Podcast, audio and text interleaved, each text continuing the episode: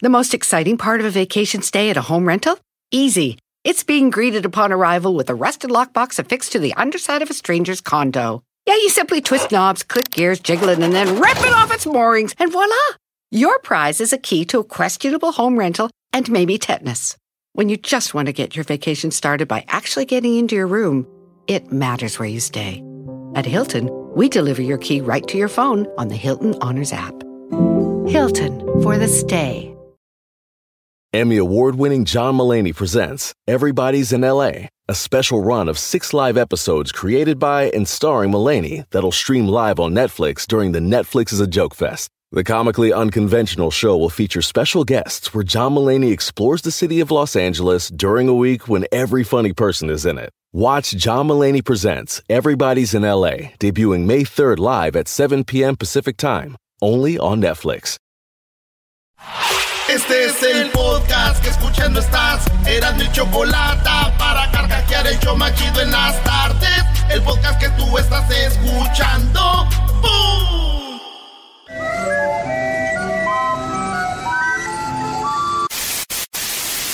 Señoras y señores, aquí están las notas más relevantes del día. Estas son las 10 de Erasmo. ¡Erasno! ¡Erasno! ¡Erasno! ¡El que no brante! Ahí Luis brinqui brinc. Ahí Luis sin brincar. Oh, sin brincar. Oye, Brody, no le falta el respeto al señor Luis. Vámonos a las 10 de Erasmo. Y güey, tú cállate, oye, tú hablas en todos lados. Ya quieres opinar de todo, sabes. Uh, fight, Tú fight, todo fight, sabes. fight, fight, fight, fight. Tienes razón, bro. Es que estoy nervioso porque hoy jugamos contra Pumas. Y yo no soy muy metido, pero ya cuando es de estos partidos está interesante. Pero esa camisa que traes ya es ¿Sabes vieja? ¿no? Yo le voy a poner el clásico a ese partido. ¿Le vas a poner clásico? Está en América Cruz Azul, el clásico joven. Ey. Está el América Chivas, el clásico de clásicos. El América Pumas, el clásico capitalino. Está Rayados Tigres, el clásico norteño. Está el clásico de.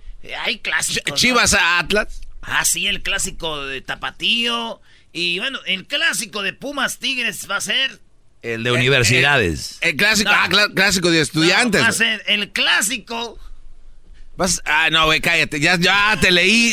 Desde que te jalas la máscara. No, güey, ya sigue con tus 10. público a buscar el clásico de. Es que son los que tienen los estadios más madreados. El clásico de los estadios madreados. Ese es el clásico. No, estamos Sí. madreados el de Tigre. Oye, Sí, Doggy, qué no. vergüenza, tips. Pero a mí- De verdad. Pero yo ya lo acepté, Garbanzo. El pro- Es que no es verdad. Es que No, estás cayendo en el no. juego. Dijiste, está más madreado el de Tigres. Y yo No, lo no, no, acepto. no, no, no. El problema No. es de que ahora estás de acuerdo, pero No. nada más que está más madreado el de Tigres. ya cayó. No, no. con la número uno de las 10 de Erasmo, señoras y señores. ¿Por qué te ríes, Es que este guante Ya, güey. eh, puso fotos de un Ya, reclusorio. el otro día me- las 10 se fueron hasta el minuto 80. Ya, Sí, vamos, vamos, ya. vamos. Overdrive. Entiende, güey, entiende. Por Time. favor, porque luego viene aquel vato y nos regaña. Ah, Time así le dice a la Choco. Ahí te va a ir el chismoso aquel. Vamos, En vamos. la, en la número uno, señores, un gesto para el mercado.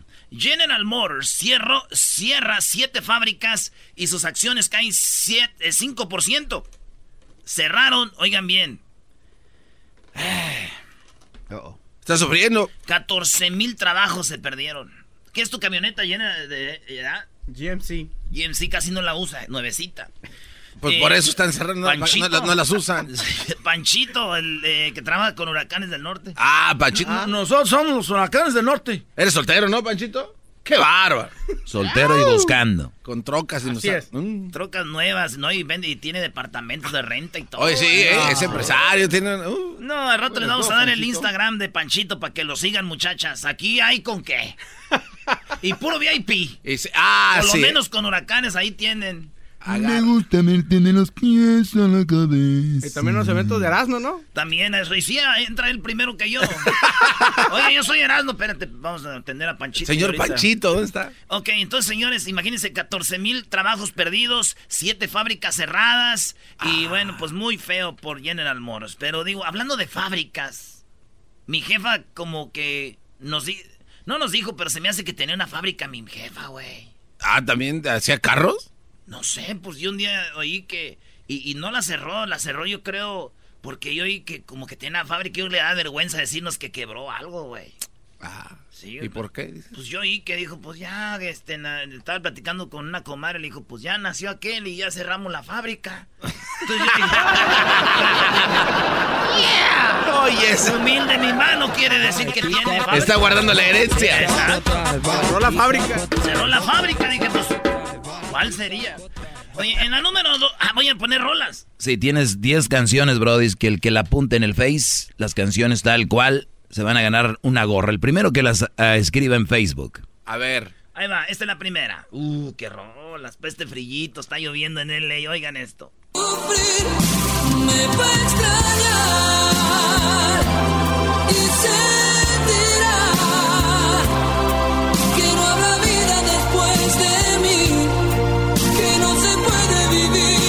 acariciar.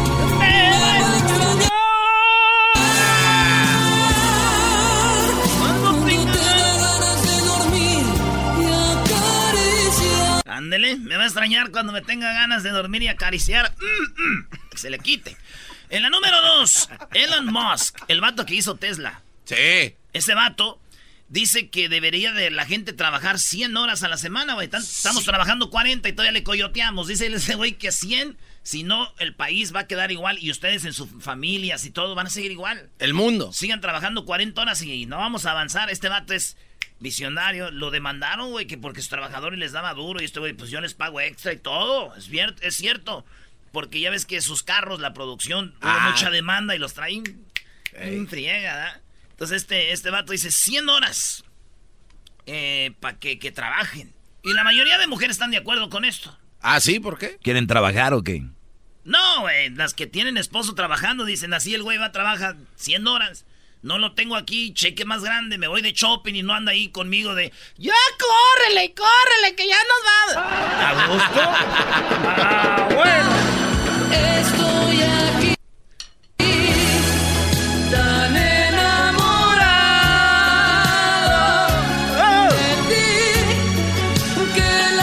No es la misma que la otra. Es lo que te decir, suena igual. Parece igual, ¿eh? Es igual, lo mismo, güey. Cálmate, los huracanes así también. son. ¡Oh! Levante, carnal, que nos están rodando la casa. Está...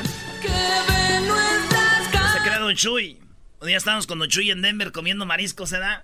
Era un 16 de septiembre y estaba Don Chuy ahí en los mariscos en Denver y luego estábamos com- comiendo con Panchito y, y Andrea y estábamos y luego dijo un señor, Don Chuy, los huracanes, mis ídolos, yo iré, eh, eh, eh, cantaba ahí, son unas grandes personas y dije yo, es que no los conoce. Y se fue, dijo el Don Chuy, Hijo de la fregada, tantos años nosotros cuidándonos para que este venga a arruinarnos ahorita la carrera. ahí está, saludos a Chicago, allá está Don Chuy, ¿no? Ahí anda, ahí anda. En Chicago, eh, con el frío. En la número 3, un cajero automático en Houston, Texas, empezó a dar billetes de a 100 en vez de a 10. Señores, dio por dos horas billetes de a 100 en vez de a 10. Y, y entonces, ya ves ahorita con el internet, empezando ahí en el Face, y en Houston, hey, man, you know what? Y empezaron ahí, y, hubo una línea de carros, güey. Línea de carros, porque esos güeyes iban a sacar los billetes, y, la, y sí dio, como por dos horas, billetes de a 100 en vez de a 10, aquí, como que hubo No un fallo. manches. Y salía, güey, así, como, como si nada, güey. Yo iba a sacar billetes también, dije, voy a hacer línea. ¿Y luego? Hice línea. ¿Y qué pasó? Pues duré como dos horas, como una hora y media haciendo línea. Y Ajá. cuando llegué, dije, ching, en el Banco de. América. Ay, ¿tú no tienes Banco de América? No, sí, pero dije, chin, nomás tenía cinco dólares en la cuenta, güey.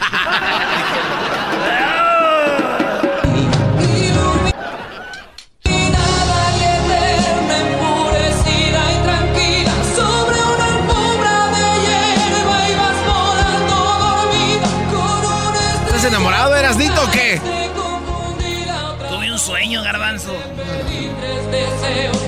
You had a dream. Ay, had a dream. ¿No han tenido sueños que son bien de, de veras? ¿Quién soñaste con tu coach otra vez? La gente no sabe esa historia, ¿eh? A ver, cuéntala, Doggy, cuéntala. Doggy, es- la gente sabe la historia del coach y este. Ya, güey. ¿El coche lo trae cacheteando la banqueta o qué? No, no, no. No, es algo, es algo ver, más. Es algo de trauma, güey.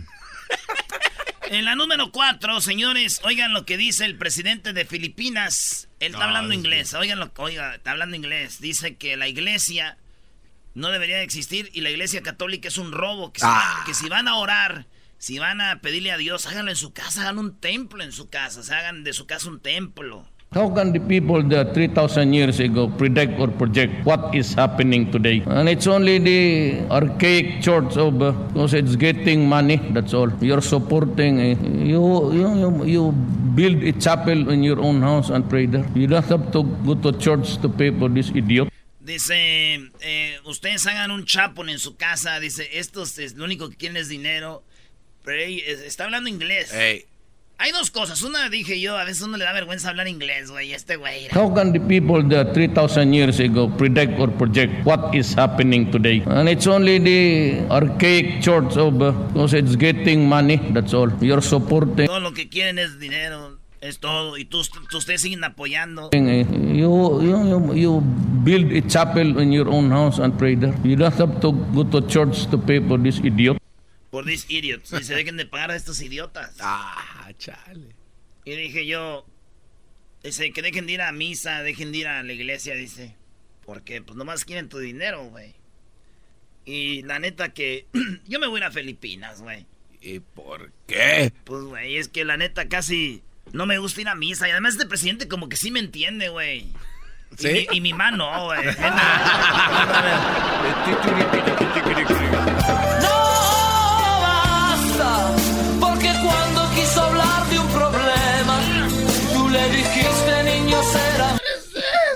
mañana.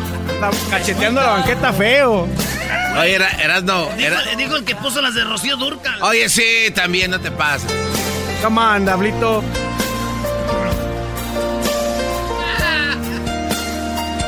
Esa canción está bonita, tú que tienes hijos. Oye, Doggy, esa canción está bonita. Más. Más. Más. Ay, sí. ¿Qué? El Pumas Tigres son el clásico de los estadios madreados. No, pero, eh. no dejan Exteriores Express. Ahora juega, ahora el América va a quedar eliminado. Desde ahorita les digo porque el, el- el pasto del Azteca no sirve y le quitaron el del entrenamiento y el pasto del Azteca lo acaban de cambiar. Desde ahorita les digo. O sea que Eh, Cruz Azul. Cruz Azul también va a quedar eliminado. Claro, es el mismo No, pasto. pero ellos entrenan en donde entrenan siempre. Y el América le quitaron el pasto de donde entrenan para ponerlo en el Azteca. Ojalá, de verdad, No, vamos, a pierda. quedar, vamos a quedar eliminados. Con, de veras, ya les dije ayer. Para que no vengan a ah, no los eliminen. No, y si ganan, va a estar delatoso. Oye, Uh, no- y con oye, todo y el pasto traes cortado. La, traes la camisa de Pumas, ¿verdad? Te faltó la del Toluca, ahora van contra América, todos van contra... ¿Qué, qué, qué, Traen qué? sus Ahí, camisas del Toluca. ahí la trae abajo, ahí la trae abajo. La de. Pumas. Abajo la de Todos, Pumas está la de Toluca. Ahora todos son Toluca. Dale, Brody, la, dale, Brody, la número 5. Oigan, esta está muy triste porque un vato apuñaló a su hermano en el cuello Ah. y, y le prendió, le echó fuego a la casa. Ah, no, ma. Prendió la casa con sus papás adentro, el papá y la mamá adentro, y, y apuñala al hermano de él 22, eh, su hermano 21. El hermano sobrevivió. Los papás también, pero heridos, güey, salieron todos así. eh. Entonces se salvaron, pero este güey, apuñalar a tu hermano, güey. No, está. Por- Mi, mi tío apuñaló a un vecino, güey. Ah, no, ¿Tu tío Es apuñaló que- a es un vecino? crimi- ¿Es criminal, güey? No, digo, lo apuñaló, güey. Le lo pintó los ojos, le pintó los labios, le puso una peluca, le puso tacones y ahí anda el vecino. Lo apuñaló. Y llevarte a la cima. Y caminaban con estas rolas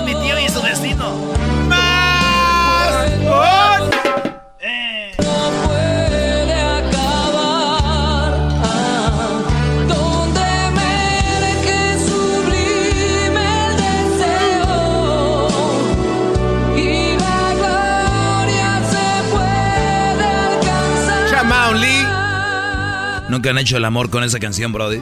No, porque sería muy extraño no agarrar un disco y ahí como que restregártele. Está muy chiquito, ya sabes el qué. No han hecho el amor con esta canción, dije. No con un disco. No conozco los músicos. Ahí por la bocina, órale, chiquita canción, ven para acá. No. Oye, en la número 6. Oye, Garbanzo, ti nunca te han apuñalado. No, ya nació así. Ah, El otro día sí me apuñalaron, no, no vino esta... ¿Ya no pusieron Ye- maquillaje? ¿Cómo se llama? ¿Jessie? O yo te apuñalé en la película de terror. Tú me pu- Ah.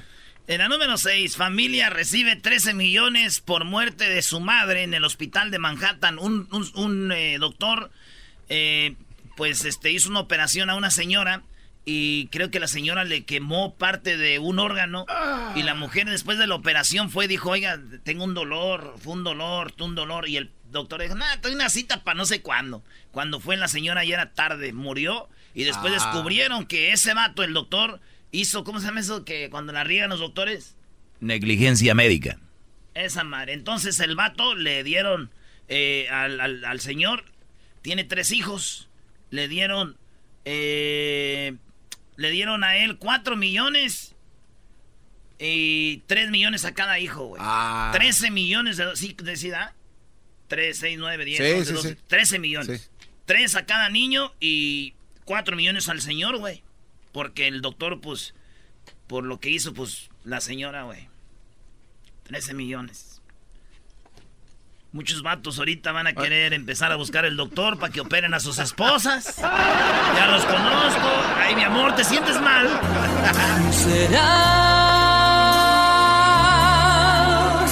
Imagínate, Brody. La señora se va y te da 13 millones. Ey, cálmense, güey. Será, será, será la luna, será. Eh, güey, El colmo es que ahorita los que están escuchando esta noticia digan, yo me conformo con dos. Ahorita los que están oyendo la- dicen, no, pues ahí, nomás con que, nomás con que la mates, Por está bien". nomás. Hasta yo le pago. Ay, pero si ya me dan un millón o dos, pídeme un, un rato a quitarme el estrés No, allá a. Hawái con aquella. No se pasen de... No, no, está, no, no le dejen la muerte. Eh, no le dije la muerte a nadie. Ahorita. Oye, yo soy de Honduras, ¿cómo que le están dando eh, frijoles a la gente de, de Honduras, hombre? Que no se vale. No me les están dando frijoles ahorita. Ahorita, ¿A dónde vas, Cocoy? Voy ahorita a Tijuana, hombre, a llevar una camionetada de mariscos y de, de carne y de caviar y de ensaladas. Iba bien, Iba bien en- iba bien. en- En la número. Eh, oiga, esto sí está muy gacho, señores. Oigan bien, en la número 7. Siete, ape. Una. Sí, en la 7, güey. Una aplicación de celular. eh, la, este, tú puedes bajar una aplicación de celular eh, allá en Asia para que tú denuncies lo que viene siendo todo lo que es- tiene que ver con brujería. Ah. Tú bajas la aplicación y, y tú denuncias todo lo que es con brujería, güey. Ves un gato con acá, todas esas cosas de brujería. O ves un brujo, todo eso, porque es ilegal allá. Ajá. Entonces, si ves algo con brujería, eh, baja la aplicación y ahí denuncias fácil. Y dije yo, ¿una aplicación? Está en el celular, güey. Si nosotros nos la pasamos en el mendigo celular, mejor que me digan primero cómo me quito la brujería de estar en el celular siempre. Ahí voy para allá otra vez. El garbanzo ahí está clavado. A ver, garbanzo. La mujer de mi vida. Uy, uy, uy. Demasiado sublime, demasiado. ¿Qué hice yo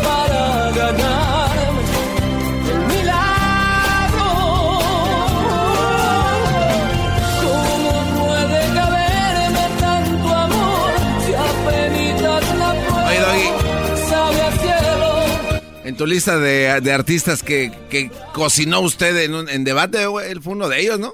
No tuvo salida. A Ricardo don Montaner, Richard. a Ricardo Montaner lo tuve en los 15 del dog y lo cociné, se fue, sí, se fue.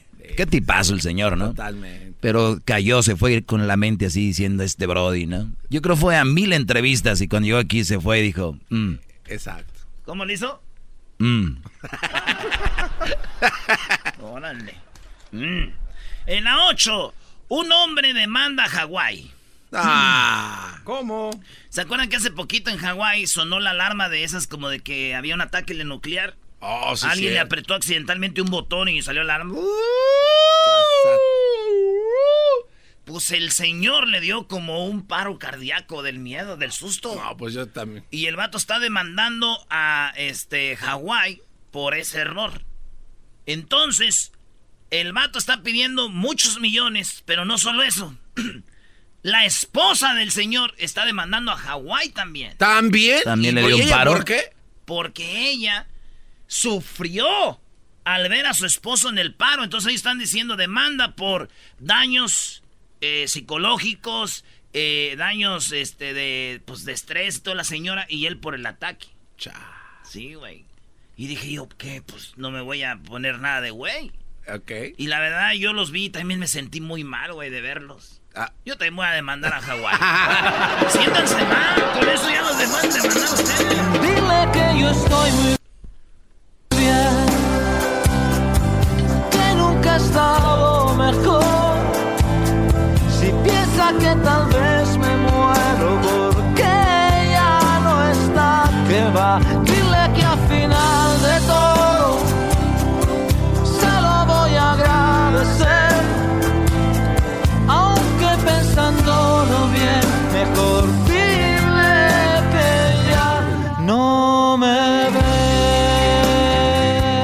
Oye, no he oído bien esa canción. ¿Qué no es la de Cuisillos, Brody? Hoy nomás. Cuisillos. Hola, de... Sí, es ¿Cuál? que. Dile que ya no me ves. Ah, ¿cuál? ¿La de Cuisillos? Sí, no recuerdo, para una que dice así, dile que estoy bien o no sé qué. Ah, creo que sí, ya sé cuál es la que dices. Eh, también la cantaba Banda La Perinola y Huracanes. La pirinola. Dile que a pesar de todo. Oye, en la no. número 8. Apenas dice el diablito. Ah, no, ya vamos en la 9. Indonesia, Indonesia. La increíble recuperación de una orangutana abusada sexualmente Ah, en un no. burdel. No, eso está muy triste. Esa nota está muy triste. No. O sea, les voy a decir algo. Yo primero me dio risa y dije, ¿cómo? Y sí, ya ven lo- las changuitas, las orang- orangutanas, las que tienen los cachetitos como, como Sí, como, anchos. como, como estirado el Eh, cachete. ¿no? Desde el ojo hasta el cachete. Esas son las orangutanas, esas. Estos vatos en un burdel la tenían secuestrada. No. Y, y- y la, la afeitaban, la dejaban bien lisita. No, man. No, era, eras, eh, Es que dijiste sí. que, ya te dio risa. No, es que ahí viene lo, lo feo, güey. Ah. E- Estos vatos, fíjate, la- le pintaban los labios, le pintaban los ojos, las pestañas, le ponían aretes y le ponían ropa como de mujer. Y entonces, ya es que hay, ¿cómo se llama ese que...? Fetiche, fetiche. Ah, fetichismo, sí. Entonces estos vatos, eh, gente, vatos iban y tenían sexo con ella, güey. No. Entonces la trataron de, de, de, de- ¿cómo se dice? De domesticar. De, res- de- rescatar. de rescatar. Y los vatos eran como de la mafia, güey. Y salían con cuchillos infectados con veneno y, con armas. Ah, ah, y hasta que se armó un buen de policías. Y después de años de tener a la orangutana secuestrada en un burdel donde iban vatos a tener sexo con ella, la liberaron. Y después de seis años, ella ya puede convivir con hombres, porque a las mujeres no, le- no, no se asustaba y cuando había hombres se asustaba. Entonces le dieron como trato de psi- Psicología. psicología. Y ahorita ya está bien, la orangutana se llama Pony. Se llama. Bueno, Sí, se llama Pony y, y Pony ya se recuperó. de repente cuando dijiste Pony pensé que no era orangutana. No, no, no. No, neta, era una orangutana y, y de primero me dio risa porque yo no, y, estos güeyes, sas, sas, sas, iban y con dos dólares. Eh, güey, pero no tienes que hacer eso- ese movimiento Pues, con las manos. Imagínate, güey. Y la orangutanita, güey. Ah, chale. Y muchos van a decir, guácala, no sé qué, guau, eh, ¿cómo? Pero yo creo ya viéndola bien maquilladita, yo creo sí le da. No, no, no, no, Brody. Eh, eh, Eso no, no está bien. O sea, la pusiste, Brody. Ah, la otra, va a ver. y todavía preguntas si te quiero, ¿tú de qué vas? Si no hay un minuto de mi tiempo que no me pasas. El garabán sigue riendo de la ora- orangutana, Brody. No, es que me- Luis, pon ahí la foto, pon la foto de la orangutana para que vean. No, se llama. Pony, güey. Es que, es que me, me O puse sea, a pensar. es el colmo que se cuesta una changuita, güey. Es que me puse a pensar. Oye, oye, Brody. Ay, Digo, muchos han de decir, ay, ¿cómo tener sexo con una changa? Pero pues muchos tienen ahí en su casa, hasta hijos han tenido ya. Eh, güey, no, man. oye, güey. Hasta hijos han tenido. Oye, ya. pero- ¿Te imaginas? Eh, obviamente las. obvia- Todas las doñas. Ya ni dejaron ir la canción bonita. Ay, ¿qué me importa esa canción? Es contradictorio tu segmento. Hablas puras mam y luego pones canciones de amor y hablas puras mam. Ya te pasas el tiempo, hubiera decir la choco. oye, pero ¿qué, qué habrá pasado con su no, con su esposo el orangután? güey? O sea, eso a mí me preocupa.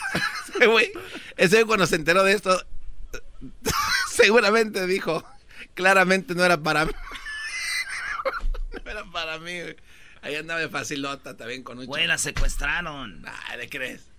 La secuestraron y la liberaron apenas. Oye, la... pues eso te estaba riendo, pe, ese punto.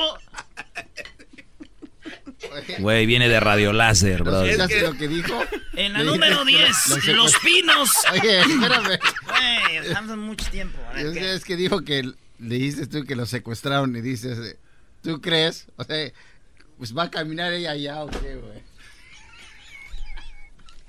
En la número 10, señores, Los Pinos, allá en México. Ustedes saben que Obrador dijo que no va a usar el avión presidencial.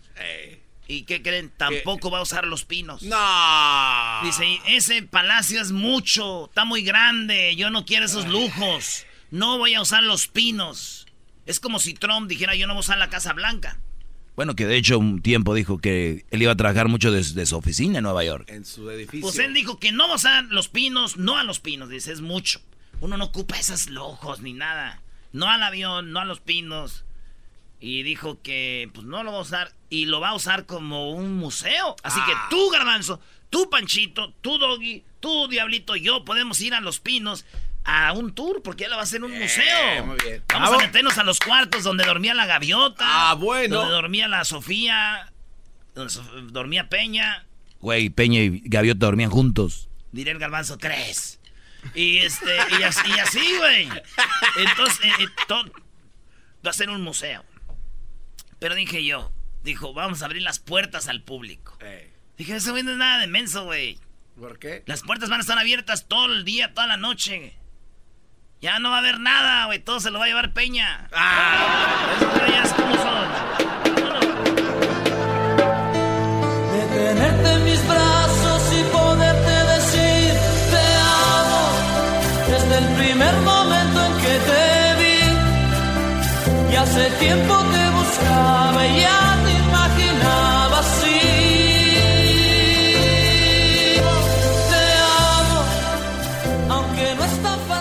Las 10.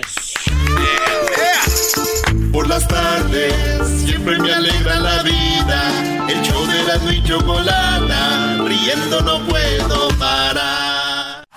Chido pa escuchar, este es el podcast que a mí me hace carcajear. Era mi chocolata. Bueno, vamos con eh, algunas llamadas para lo que ya saben en esta hora, pero eh, vamos rápido para saludar a Francisco Cuevas. Eh, Francisco Cuevas, que estuvo siguiendo la caravana desde que inició allá en el sur de México y la siguió por mucho tiempo hasta llegar acá, estuvo cubriendo los incendios y ahora está cubriendo desde Tijuana lo que viene siendo pues todo lo último de la caravana hasta enfermedades que han salido por ahí últimamente. Francisco, buenas tardes. Francisco. Hola, ¿qué tal? Buenas tardes, ¿cómo están muchachos? Bien, bien Eh, chido. bueno, estamos aquí en Tijuana. Eh, gracias por tenerme otra vez aquí en, en su programa. La verdad que la noticia es, es sumamente importante. Eh, hoy estuve recorriendo eh, lo que es el, el- el- la unidad deportiva Benito Juárez aquí en Tijuana, donde están aproximadamente eh, 6.200 personas en un lugar que originalmente era solamente para 1.500, 2.000.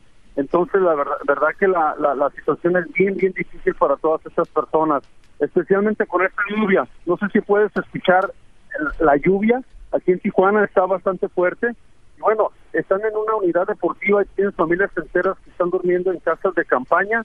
Y, y, bueno, eh, ya hay albrotes de varicela, de sarampión, hay cuatro casos de VIH y las personas están enfermas, eh, tienen muchos problemas por las vías respiratorias, mucha gripe eh, y la verdad que la situación está eh, está saliéndose de control, para serte sincero, porque muchas personas están ya desesperadas y el problema es de que se levantan y ven al ladito la barda fronteriza, ven en los Estados Unidos y sin poder hacer nada. Entonces, la verdad que están bien, bien molestos. Te, te- te voy a contar lo que está pasando aquí. Estoy cerquita, hoy eh, 25 mujeres y 25 hombres se declararon en huelga de hambre. Dijeron que no van a comer, van a poner presión para las personas para que escuchen sus casos, para que mejoren sus situaciones. Y te quiero pasar con una persona que, que se puso, hace unos momentos se declaró en huelga de hambre. Eh, las autoridades no los están dejando pasar al lugar donde querían ir al chaparral. Y, quiero que hables con las personas un momento para que... Eh, dígame su nombre, señor. Eh, dígame la razón por la cual se están poniendo en huelga de hambre. Dígame su nombre. Dime la, la razón por la cual están acá y lo que están ustedes tratando de, de, de, de lograr. Este, nosotros lo que queremos es que nos den la, la visa humanitaria lo más pronto posible porque toda la mayoría de nosotros queremos trabajar y no estar dependiendo de que nos vayan a regalar comida. Nosotros queremos trabajar, a esto venimos y también le estamos este, pidiendo a la donación que aumente el, el número de, de asilos que solo está dejando pasar 40 y queremos que pase 50 y, y- o que sea un poco más rápido. Tiene una, una lista de 6.500 personas que están esperando y nosotros estamos eh, eh, pidiéndole en primer lugar que, que suba el número de, de migrantes. Y ustedes están hoy en huelga de hambre. en huelga de hambre. Perfecto. Te voy a pasar ahorita para que escuches eh, las palabras de una mujer, si tenemos el tiempo. Claro para que que, sí. escuches un poco la desesperación que tienen y que los Sí. está llevando a tomar esta medida tan drástica. Señora, dígame su nombre, por favor. Estamos en, en- en la radio y queremos saber la razón por la cual se declaró en huelga de hambre hoy. Mi nombre es Claudia Miranda. Eh, el motivo de esta huelga de hambre es para que, eh, porque está muy lento el proceso de la visa humanitaria. Eh, pues ayer estuvimos haciendo fila y, no se nos. Pues de hecho esa fue la decisión de las mujeres que tomamos esta iniciativa. Y la otra es para ver si podemos que, como solo 40 personas están llevando el proceso en lo que es el asilo político en Estados Unidos, nosotros estamos pidiendo que se nos incorpore el 10% de nosotros, de esta caravana, sin violar los derechos de, de los, primeros compañeros. ¿verdad? Perfecto, muchas gracias. Eh, básicamente las palabras de las personas que están aquí declarándose en huelga de hambre, eh, las- ellos hablaban de 40 casos que están autoridades de Estados Unidos todos los días. O sea, a ver, Francisco, eh, Francisco, yo no tenía esta información eh, de que 40 personas están pasando por día o, o están procesando sus casos, o sea, que ya están trabajando en ellos y las personas nada más quieren hacer esta huelga de hambre para que sean más la cantidad de, de casos al día. Correcto, imagínate, son 40 personas diarias, estás hablando de 6 mil, 7 mil migrantes. Eso quiere decir que la espera para ellos va a ser de meses. En las condiciones en las que están viviendo, verdaderamente es desesperante. Eh, la comida ya escasea, el alcalde de aquí de Tijuana dijo que los fondos se están agotando para atender las necesidades de todas estas personas y ahora tienes la, la posibilidad de, de brotes de, de varicela, de sarampión y esto también puede afectar al resto de la población aquí en Tijuana. Entonces es un grave problema que, que se les puede salir de las manos. Ahora, ahora se pueden viendo- poner, se pueden poner en huelga de hambre, pero lo importante es que sepan que ellos están en huelga de hambre. Eh, ¿La gente del gobierno está viendo esto? Sí, bueno, aquí están las autoridades en estos momentos. Eh, lo que ellos querían hacer era llegar hasta el Chaparral, pero ya las autoridades les dijeron que no pueden pasar porque ahí cerca del Chaparral fueron los disturbios del el domingo pasado, cuando las autoridades de Estados Unidos comenzaron a aventar gases lacrimógenos. Entonces las autoridades de México, con, justa razón, no quieren que se acerquen a estos lugares porque en verdad que representa un grave peligro eh, y quieren evitar que, que vuelvan a suceder estos actos violentos. Y te digo, porque aquí la desesperación es mucha, eh, las personas están con hambre, están desesperados, pero dicen que no van a aguantar mucho tiempo porque no tienen mucho tiempo y ellos han dicho que están dispuestos a todo. Y han comenzado con una huelga de hambre que, que, en verdad te digo, están muy debilitados y los pone en, en- en gran riesgo. Sí, bueno, de lo que parte el corazón más que todo es ver a la gente cómo duerme literalmente en el suelo y más los niños, el frío y ahora con la lluvia pues aún peor, pero ojalá que pues esto mejore. Francisco, te hemos visto ahí en Telemundo, los noticieros, excelente trabajo y te seguimos por ahí en tu cuenta de Twitter también donde estás colocando toda la información y bueno, eso es lo último y te agradecemos esta plática. Muchas personas han dicho que cómo pueden ayudar. La verdad es que si tienen tiempo vengan para acá, platiquen con ellos, tráiganles comida, ropa, lo que sea necesario, porque la verdad que la gente sí lo necesita. Muy bien, ayer preguntábamos precisamente eso, así que viene el fin de semana, yo creo viene días, estos días que yo creo son muy, pues son días donde la gente se reúne más con la familia y sería bueno juntarse y llevar a Tijuana o la gente de Tijuana que nos oye también ahí, digo, nos oyen en todo el país, y, llevar comida, llevar cobijas, llevar eh, hasta juguetes para los niños que están ahí jugando, se entretengan. Así que vi un reportaje donde dices tú que un niño agarró un triciclo todo ahí de la basura y estaba emocionado, Francisco, y eso, eso, eso llega, ¿no? Sí, la verdad que todos los días piensas que lo has visto todo y, vuelves a ver estas imágenes y dices, eso no es posible, esto, esto eh, puede pasar en África realmente. Eh, y, es increíble de que ves la barda que divide México y los Estados Unidos y ves una situación verdaderamente de pobreza extrema. Bien, bueno, eh, te, te, seguimos ahí, Francisco, y gracias por el informe. Hasta pronto. Gracias, muchachos. Hasta luego. Un abrazo. Gracias. Ahí está. ese Francisco es la Sí, no, digo, creo que de, porque aquí producción se puso las pilas, ¿no? El Diablito, y viene siguiendo la caravana desde Chiapas, entonces él tiene las historias de toda la gente que ahora ya están ahí y sigue viendo el sufrimiento de todos. No, unas historias de amor. Como sí, ¿no se casaron? No se casaron. Se casaron apenas. ya eran novios de allá, güey. Venían los, los gays. Sí. ya venían de la mano desde allá, güey. No digo que se hayan conocido así. ¿Por qué crees que llegaron más rápido? Pues, los LGBT llegaron primero. ¿De verdad? Pues tenía, se, les urgía casarse estos. Y llega, no, neta. Y dejaron a toda la caravana. Pero el amor es más fuerte, Brody, que una caravana. Bueno, pues esa es una historia de amor de todas maneras, o sea. Pues sí. O tú dices que alguien que se enamoró en el... se conocieron ahí, Garbanzo. Se, se, enamoraron en el camino. No, señor, esposos y esposas que ya venían casados. ¿Qué tal si ahí encontraron el amor otra vez? Es lo que te estoy... sí, se valoraron, Brody. Exacto. ¿Por qué nos ves así? Sí, a ver. Yo los puedo ver como me dé mi gana. Oye, me di cuenta que hay un nuevo clásico en el fútbol mexicano. Eh, ah, Eso, Choco, ¿cuál es? El clásico de los estadios. No, no puedo decir la palabra. Es el clásico de los estadios madreados, Pumas No, está chido las pláticas. Este puso fotos que no son del estadio. Esa es una falsedad grande. Si me equivoqué, no me eches la culpa. Si me equivoqué, no me eches la culpa. Nada más te digo. Ay, ay, ay. Bueno, vamos con Iván. A ver, Iván, tiene una, una nacada, Iván, para poner un poquito más de. Uy, pues de quitarle la atención a esto que está sucediendo en el mundo. ¿Cómo estás, Iván? Bien, bien, buenas tardes, ¿cómo están? Bien, bien, gracias por llamarnos. Saludos desde Wichita, Kansas. Oye, ahí nos oyes en la grande, ¿no? ¿En cuál? No, no, estamos en Radio Lobo. En Radio Lobo, ¿y tú eres locutor ahí? Así es. No, no, no, ¿qué pasó? Aquí soy uno, uno, uno, más de la bola que estamos escuchándolo. Y en, en, en Washington, en, en, Kansas, ¿qué? Wichita, Kansas, así es. En Wichita, ¿qué, ¿qué, gente hay? ¿De dónde son? Que la mayoría. De todo, ¿no? De todo. Hay mucho de Jalisco, mucho de Durango, habemos unos, unos cuantos de Chihuahua. Pero ah, la mayoría aquí, aquí andamos echándole ganas. ¿Y qué jalan ahí?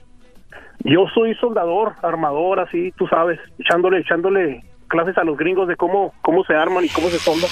ah, ¿cómo es? ¿Por qué no le creen a Iván? Créanle, por favor. por favor.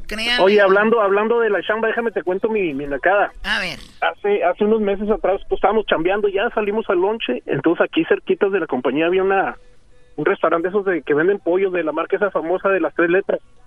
Entonces, pues ya llegamos ahí, estamos echando taco y de repente a un lado de nosotros estaba una señora grande y una parecían como abuela, mamá e hija, una niña chiquita.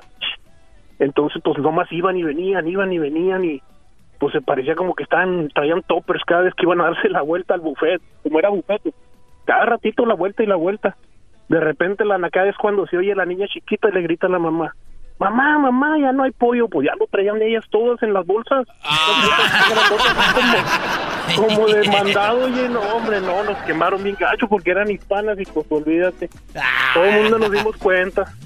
Oye, pero también tú para qué andas yendo a comer ahí. Oye, pues es que oh. es lo más cerca, si no, pues uno es pobre y de familia numerosa, pues te imaginas. No, me imagino. Oye, pues gracias por llamarnos. No, no, no. Eh, Iván. Saludos, que estén bien y cuídense. Sale, saludos, primo, a toda la gente de Kansas. De, Ya está. Oye, Kansas City, Uy, ¿dónde está está? Kansas. City, ¿dónde Estamos está? a dos horas y media de Kansas City. Pero Kansas City está en Kansas, ¿no, verdad? Sí, es Kansas City, es- es- Kansas y Kansas City, Missouri. Es de que los la- dos estados. Sí, es que es la frontera, Brody. Está- Mis- es Kansas City, así Kansas y Kansas City, Missouri. Es como una ciudad. Así que Los Ángeles se divide entre Arizona y California. Más o menos, sí, está grandísimo. ahí. Está muy, muy bonito por allá. Ahí juegan los Chiefs de Kansas, que andan muy bien ahorita los Así Chiefs. es. Y les vas a ellos. Ah, no, no es cierto, no, no tanto. Yo tengo otro equipo. A ti te- te- los Broncos también te quedan cerquita, ¿eh?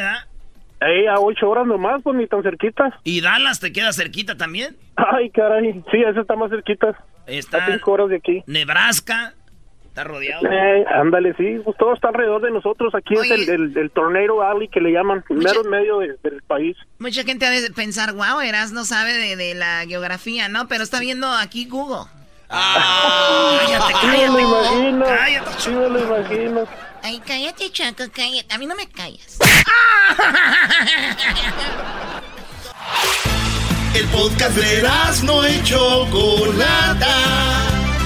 El más chido para escuchar. El podcast de no y Chocolata.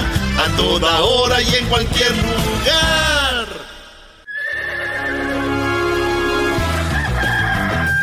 Señoras y señores, ya están aquí para el hecho más chido de las tardes. Ellos son los super amigos. Don Toño y Don Chente.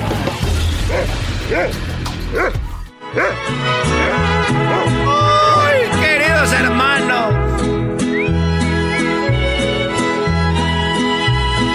Les saluda el más rorro de todos los rorros, queridos hermanos. ¡Échale!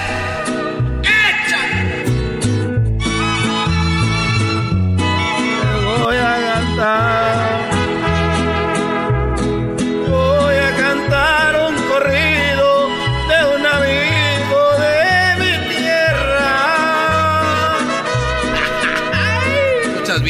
Llamábase Valentín y fue fusilado y colgado en la sierra. ¡Ay, Valentín! Nomás quedó Valentina viva. Le decían la salsa. Ay, Valentina, la salsa. le Sí, decían, pues, entendí. La salsa, la Valentina. Pues sí, entendí, La pues. esposa de Valentín. Chale, güey, estoy bien emocionada y tú ni le entiendes, güey. ¡Uy! Quedó viva nomás su mujer, le decían la salsa, porque era la Valentina. ¡Oh! Oye, güey, entonces la sal, es, es la, de la salsa la botella. Cuando por su mala suerte cayó Valentín en manos del gobierno. ¡Ay, mendigo Valentín! Quedó en manos del gobierno, querido hermano.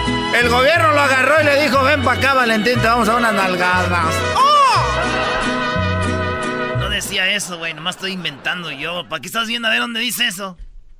Yo me estoy inventando. No, pero pensé como era karaoke, a lo mejor se equivocaron Ay, esos sí, imbéciles. gobierno a decir, Valentín, ven para acá, te, te voy a dar unas nalgadas, güey. ¿De qué Valentín estamos Eso hablando? Me estoy inv- inventando yo. A ver, espérense, no interrumpan. El gobierno. Ven para acá, el cinto piteado y nomás le quedaba marcada la hebilla. Y decía, ¡ay, ya no! ¡ay, ya no! Son 800 soldados que tienes en la hacienda de Holanda. ¡Uy! La hacienda de Holanda, queridos hermanos, había muchas paletas. Ahí en la Holanda, le vendían dulces. Después empezaron a vender cosas con chamoy y le decían los diablitos. Ahí andan haciendo sus menjurjes. ¡Oh! Eh, ahí no dice eso tampoco, güey. Güey, que nomás me estoy no. inventando cosas, güey. Pero es que no dice que las paletas y que de Holanda. y- Pero es verdad, güey. Antes nomás vendían paletas y nieve. Y ahorita ya venden que los chapulines, que el chamoy, que mango con chile. Entonces, Están acabando con la tradición de la michoacana, güey. Uno iba a agua de fresa. Agua de fresa con chile. Ya, güey. Hago un agua natural, ¿no? Ay, ¿quieres con chía o sin chía? Ya, hasta el agua natural. Chale. Bueno, seguimos. Ay, ay, ay, queridos hermanos.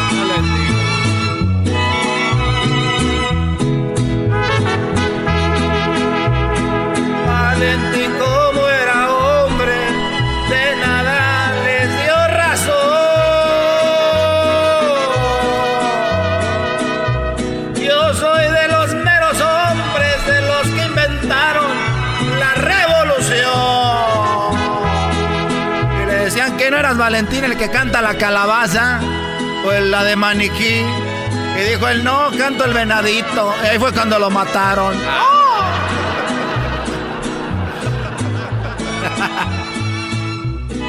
Oye, ya va de tierra, ¿no? ¿Va a bajar o no? Pero va a bajar para hacer el ruido, ¿no? Sí, si no, ¿para qué lo Está bien, querido hermano.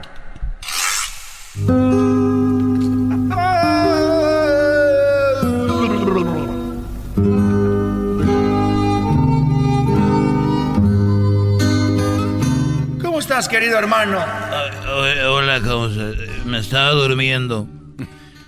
Porque no llegabas, pero te, te oía cantar como si fueras un angelito. Yo lo sé, querido hermano. Canto muy bonito. Y muy rorro también. Oye, fíjate que Coquita eh, se metió una dieta de tres semanas. Ah. Qué bueno, querido hermano. Una dieta de tres semanas. ¿Y cuánto ha perdido, querido hermano? Pues dos semanas. Coreo Valentín, hermano del gobierno. ¡Uy! Valentín le decían. Es de Don Antonio Aguilar, puede decir cualquier cosa y era chistosa. Todo. Ah, Ok. Vamos al Noa Noa. ¡Ay, queridos hermanos! Llegaban al Noa Noa y decían, ¿cuánto el cover? Oye, nomás quiero dar un anuncio. Ahora que viene Navidad y es eh, un favor a todos los que están poniendo luces y decoraciones navideñas ahí en sus casas, quiero decirles que por favor no pongan luces rojas ni azules, de esas que se prenden y se apagan. A ver, querido hermano. Que no pongan luces y rojas de esas que se apagan y se prenden. ¿Por qué, querido hermano?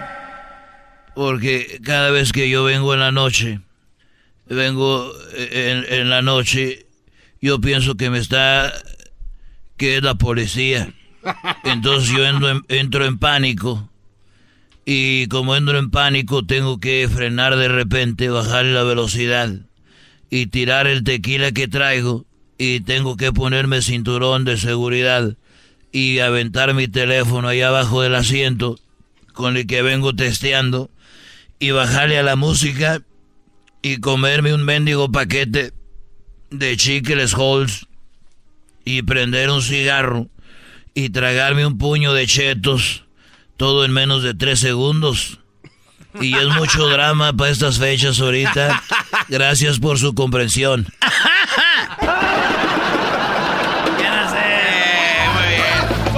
Estos fueron Muy bueno. los super amigos en el show de Erasmo y la Chocolata.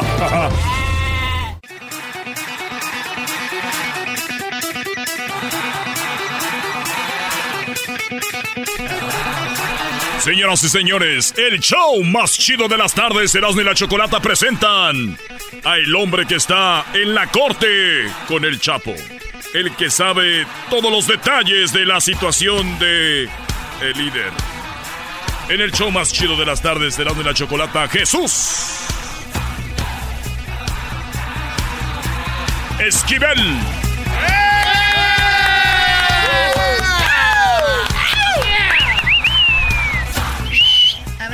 Bola de barberos, cálmense, por favor. Muy, muy bien, bueno, vamos rápido porque él está ocupado escribiendo. Jesús Esquivel, gracias por estar una vez más con nosotros. Pasaron ya tres días, Jesús, y ¿qué es lo que has visto, lo que has presenciado ahí en la corte con el Chapo?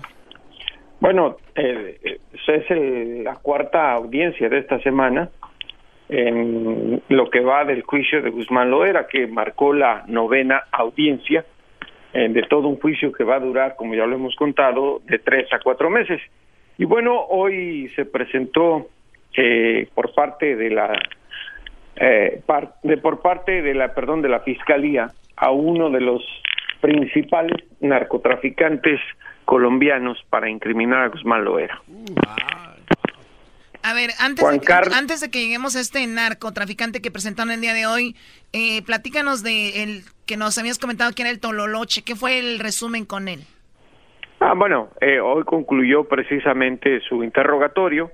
Eh, la defensa eh, lo trató de desmentir con las acusaciones que hizo en contra de Guzmán Loera, pero nuevamente el Departamento de Justicia eh, demostró ante el jurado que fue de manera parcial el interrogatorio eh, por parte de los abogados del Chapo, ya que eh, de alguna manera evitaron darle seguimiento a las preguntas que le hacían respecto a, los cuatro atentados que sufrió en la cárcel, supuestamente orquestados por el Chapo Guzmán, y también eh, en el asunto de revelar eh, las relaciones con narcotraficantes que hacía nombre, a nombre, perdón, del líder de la fracción del cártel de Sinaloa. ¿Y qué, tipo de, ¿Qué tipo de atentados eran contra este hombre? Eh, fueron cuatro en 1998, tres y uno en 2000. los tres primeros eh, fueron eh, ataques con cuchillos. En la, el primero eh, contó que tres personas dentro de la prisión. El primero fue en el reclusorio Oriente. Le metieron ocho puñaladas, le perforaron un pulmón y el intestino. lo, es un testigo duro de matar, ¿eh? porque lo sometieron a una intervención quirúrgica en el sanatorio de la prisión. A los 15 días lo regresaron a la misma celda. No, volvió a salir, eh, dos, dijo que unas semanas después, hablar por teléfono y ahí lo volvieron a atacar. Le metieron otras siete o ocho puñaladas, dijo. Le perforaron nuevamente el pulmón y el páncreas. Para eh, presentar las evidencias, porque no se trata nada más de la palabra de este hombre, del Tololoche, de Miguel Ángel Martínez Martínez, el Departamento de Justicia mostró las fotografías de las heridas y las cicatrices que le quedaron a este hombre y créanme, mi querida Choco, mi querido Satán, que es pues bastante claro que este hombre sobrevive o está vivo por no sé qué milagro. Oye, también le tiraron unas granadas o algo así, ¿no? Eh, es que voy haciendo la cronología, mi querida Choco. Bien. Después, eh, fue, después del segundo ataque, por seguridad, lo trasladaron, por seguridad, y lo digo entre comillas, lo trasladaron al reclusorio sur. Ahí supuestamente estaba bien resguardado. Una noche, contó él, salió a hablar por teléfono, vigilado por un policía, y dos presos lo atacaron nuevamente a puñaladas. Le hicieron cinco heridas en el rostro y no lo mataron porque intervino el policía. Luego, para su seguridad, lo mandaron a una sala especial del reclusorio sur, sur perdón, a la sala de aislamiento en una celda eh, que está vigilada, se supone, las 24 horas del día por policías. Así pasaron más de un año y en el año 2000 eh, él dijo que una noche empezó a escuchar que se cerraban las puertas de la prisión, sobrevolaba un helicóptero en el reclusorio eh, sur y posteriormente una banda de viento como las que les gustan a ustedes de tambora, trompeta y tuba afuera de la prisión empezó a tocar por más de seis horas una sola canción puño de tierra.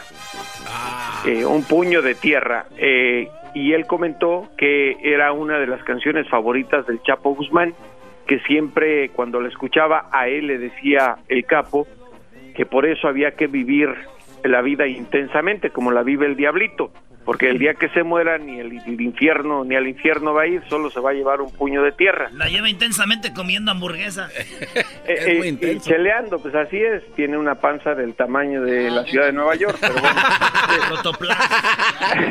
Después, dos horas después de que dejara de tocar esa banda, obviamente el Tololoche ya sabía que era un mensaje, eh, contó que entró una persona a la prisión, llevaba una pistola, empezó a forcejear con el guardia que estaba frente a su celda, sacó dos granadas que dijo el Tololoche estaban ya en otra celda, le quitó la, espoleta a las granadas y al darse cuenta de que el policía no le quería abrir aún cuando estaban forcejeando con la pistola la celda, las arrojó en el pasillo frente a donde estaba encerrado el Tololoche. Este al verlas y todo, lo estoy citando, se aventó hacia atrás y se cubrió con el tanque del excusado y salió ileso. Eh, entonces, en la audiencia, créanme que eh, pues la fiscalía le hizo que dijera que odiaba por eso al Chapo después de tantos años de haberle sido fiel. Y creo que fueron momentos interesantes porque se notaba en las miradas que se lanzaban ambos eh, ese odio que le tenía Tololoche al Chapo y pues las ganas de Guzmán lo era de haberle hecho otra cosa y que se le escapó de puro milagro. Eso fue lo que ocurrió, eh, bueno, en el caso de, de Tololoche, que hoy concluyó con su interrogatorio. Y también era verdad que le decía a Jesús algo de que si querías que lloraran en la casa de ellos o de la otra persona si no hacían el trabajo.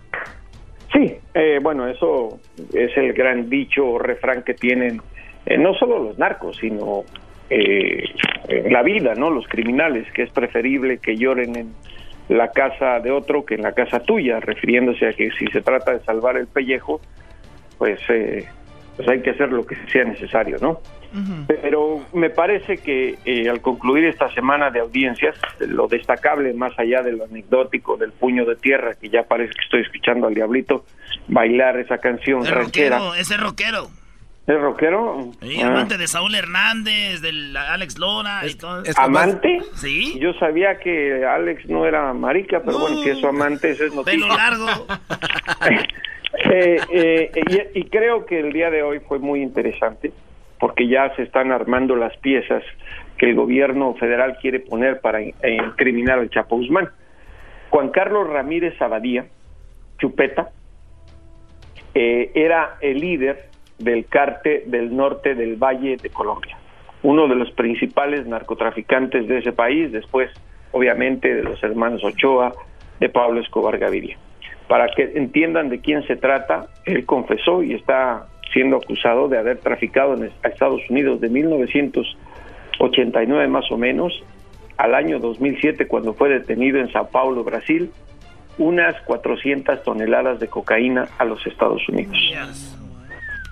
El gobierno colombiano le confiscó cuando fue detenido, él confesó, unos 1.200 millones de dólares en propiedades, dinero en efectivo, en fin. Estoy hablando de un gran personaje.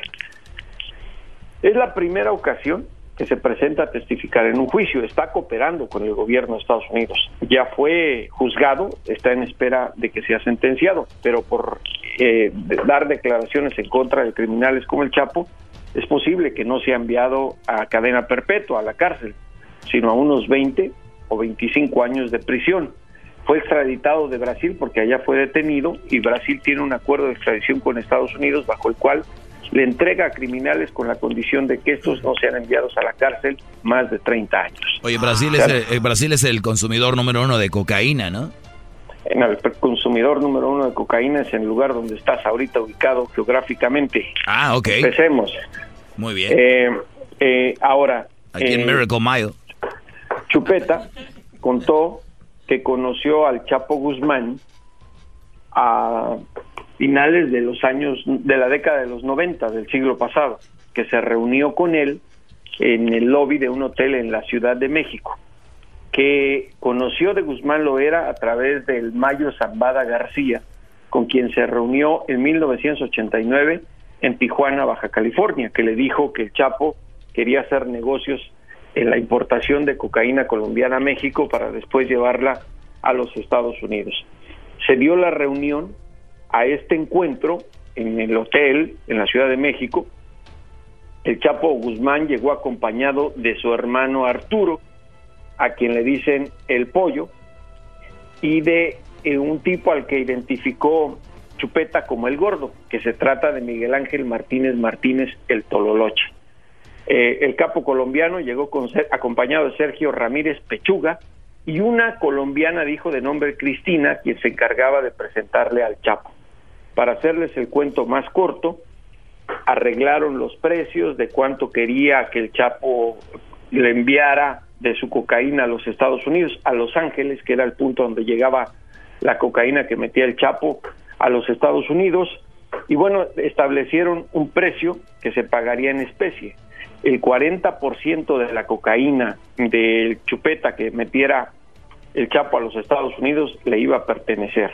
En ese momento, según Chupeta, le pagaba a los demás narcotraficantes 37% de la carga total que entrara a los Estados Unidos. O sea, el Chapo le cobraba más. Se le preguntó por qué. Y dijo porque le garantizaba que iba a meter más rápido, con mayor facilidad, la droga a los Estados Unidos. Dos meses después, porque estuvo dos meses Chupeta en México, se hizo el primer envío eh, ya en alianza con el Chapo. Cinco aviones aterrizaron de Colombia, cerca de la ciudad de Los Mochis, Sinaloa. Entre los cinco traían cuatro toneladas de cocaína. ¿Quién, ¿Quiénes creen que descargaron la droga una vez que aterrizó en territorio mexicano? Según Chupeta, pistoleros del Chapo y elementos de la Policía Federal que la tuvieron en Suburban y se la llevaron. Se le preguntó a Chupeta cuánto tiempo tardó Guzmán lo era en meter la cocaína a los Estados Unidos, en llevarla a Los Ángeles y le dijo y dijo menos de una semana, fue rápido. En promedio contó que los demás narcotraficantes se tardaban un mes en traficar la droga a la Unión Americana. Están empezando a conectarse, o si quiere, a los cabos, atarse los cabos de toda la historia que está presentando los testigos que el Departamento de Justicia ha traído a la Corte aquí, al Distrito Este, en donde el juez Brian Cogan está precisamente eh, tratando de que los testigos, los cuestionamientos de la defensa y de la fiscalía eh, puedan ser entendidos por los integrantes del jurado. Eh, el día de hoy creo que fue el inicio de desenredar esta madeja de tráfico de drogas del Chapo Guzmán con los colombianos y me parece que ya eh, con este que fue el décimo testigo, el jurado empezó a entender de qué se trata, de quién era el Chapo Guzmán como parte de eh, la federación o el cártel de Sinaloa. Oye, los testigos los van eh, obviamente metiendo a la corte de sorpresa, ¿no? Dicen, después viene fulano, no, No, pero además déjenme contarles algo. Eh, yo había, no conocía a Chupeta más que en fotografía. Había escuchado que pues iba a sorprender su presencia no solo por las declaraciones, sino por su aspecto físico. Tiene el rostro totalmente deforme tiene unos pómulos y unas mandíbulas muy pronunciadas, los ojos no sé cómo describirlos, en fin, parece, pues parece monstruo. Y él confesó que se sometió a tres o cuatro cirugías plásticas en Brasil, justo en el año que lo detuvieron. Sí, porque estábamos viendo una foto, perdón Jesús, una foto donde se, se ve joven, se mira, o sea, se ve bien, se ve una persona atractiva, sí, y entonces se ve deforme. Sí, eh, eh, le cambiaron, él dijo, me modificaron la mandíbula, la boca, los ojos, las orejas, los pómulos, todo en el rostro. Y además para identificar, porque se le tiene que identificar, presentaron una fotografía al jurado que se le tomó en 1998, donde era un tipo normal, y luego otra al momento de su captura en Brasil, en 2007, en Sao Paulo, Sao Paulo, perdón. Y por lo que se ve en la fotografía, acababa de ser operado, le acababan de modificar el rostro, eh, porque se ve todavía muy rojo de la cara, pero no se ve tan deforme, por lo cual, esa es opinión mía, deduzco que al ser enviado a prisión y posteriormente extraditado a los Estados Unidos en ese mismo año, este ya no fue sometido al tratamiento de recuperación después de las de las cirugías y por eso se le deformó tanto el rostro. Estamos viendo las fotos, sí, se mira raro, No, y eso son fotos viejas, porque no se le pueden tomar fotos en la corte, si lo vieran actualmente. Pero además el juez Kogan dijo que antes de que se presentara, unos minutos antes, le advirtió al jurado que era posible que el juicio se postergara por minutos debido a que el testigo tiene un problema de salud. No explicaron qué, pero déjenme decirles cómo salió, además del rostro deformado, eh, traía el uniforme tradicional, el overall de los presos, sobre esto es una chamarra. Dentro de la, de la sala donde está la, calefacción, una chamarra invernal y guantes. Supongo que ha tenido un problema de circulación en la sangre. Bueno, eh, Jesús, pues ese es hasta ahora el último informe, se nos acaba el tiempo y te agradecemos mucho y obviamente sigue esto para la siguiente semana, ¿no? Te agradecemos la, el aporte a este programa. Un abrazo a todos ustedes y espero que el diablo se los lleve algún día a su infierno. Me refiero al diablito. No, no, ya, ya, este vato ya, ya. Señoras y señores, con ustedes estuvo Jesús Esquivel. Regresamos con Santa Claus. Sí, Santa Claus está aquí. Vamos a tomar un par de llamadas para que hable con los niños y después tendremos, después de Santa, a eh, Noel de Sin Bandera. Va a tocar unas canciones, nos va a platicar qué andan haciendo. Y luego viene por ahí ya el doggy más adelante.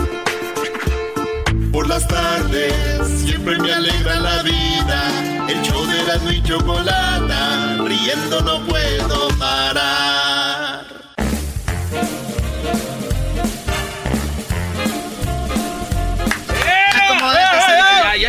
Siéntate bien, Santa. Ya lo ven, ya no me puedo sentar porque estoy muy, muy, pero muy gordo. Y aparezco el diablito. ¡Merry Christmas! Oiga, Santa. Sí. ¿Cree que me puede traer algo especial para Navidad? Sí, ¿qué quieres que te traiga? unos azulejos. ¿Azulejos? ¿Para qué? Para tapar mi casa de cartón. Oh. Azulejos para Vive tapar. en casa de cartón el diablito. ¿Qué clase de brujería es esa? Santa viene con la barba mojada, ¿es? Viene recién saliendo del baño, ¿no? No, lo que pasa es de que estaba tomando agua. Bueno, parece agua, pero huele a mezcal. ¿Cómo que me estoy nomás? no, Santa no pueden tomar alcohol. Me engañaron. Me dijeron, tómale el agua para tu garganta y era mezcal. Guácala. Oye, Santa, ¿ha estado lloviendo en el Polo Norte? Eh, en el Polo Norte está nevando. ¿No está lloviendo? No está lloviendo, por eso hay tanta nieve. ¿Cómo te llamas tú? Panchito. Panchito, muy bien. Tú eres de los que te disfrazas de Santa del Mall. Y esos Santas del Mall son piratas. Yo soy el original. ¡Oh, oh, oh, oh! ¡Merry Christmas! Ahí tiene muchas llamadas, Santa, de, de mamás. Tienes a Dena. Dena, buenas tardes. Buenas tardes, Santa. ¿Sabes con quién hablas? Sí, con Santa Claus. ¿Pero cuál Santo Claus? ¿Del Polo Norte? El original, no el del mall. No, No el del tianguis. A ver, dime con quién voy a hablar. ¿Con Marcos? Marcos, ¿él es tu hijo? Sí. Muy bien, ¿y cuántos años tiene Marcos? Él tiene ocho años. Ocho años, ¿y con quién más voy a hablar? ¿Con Kevin? Kevin. ¿Y qué edad tienes tú?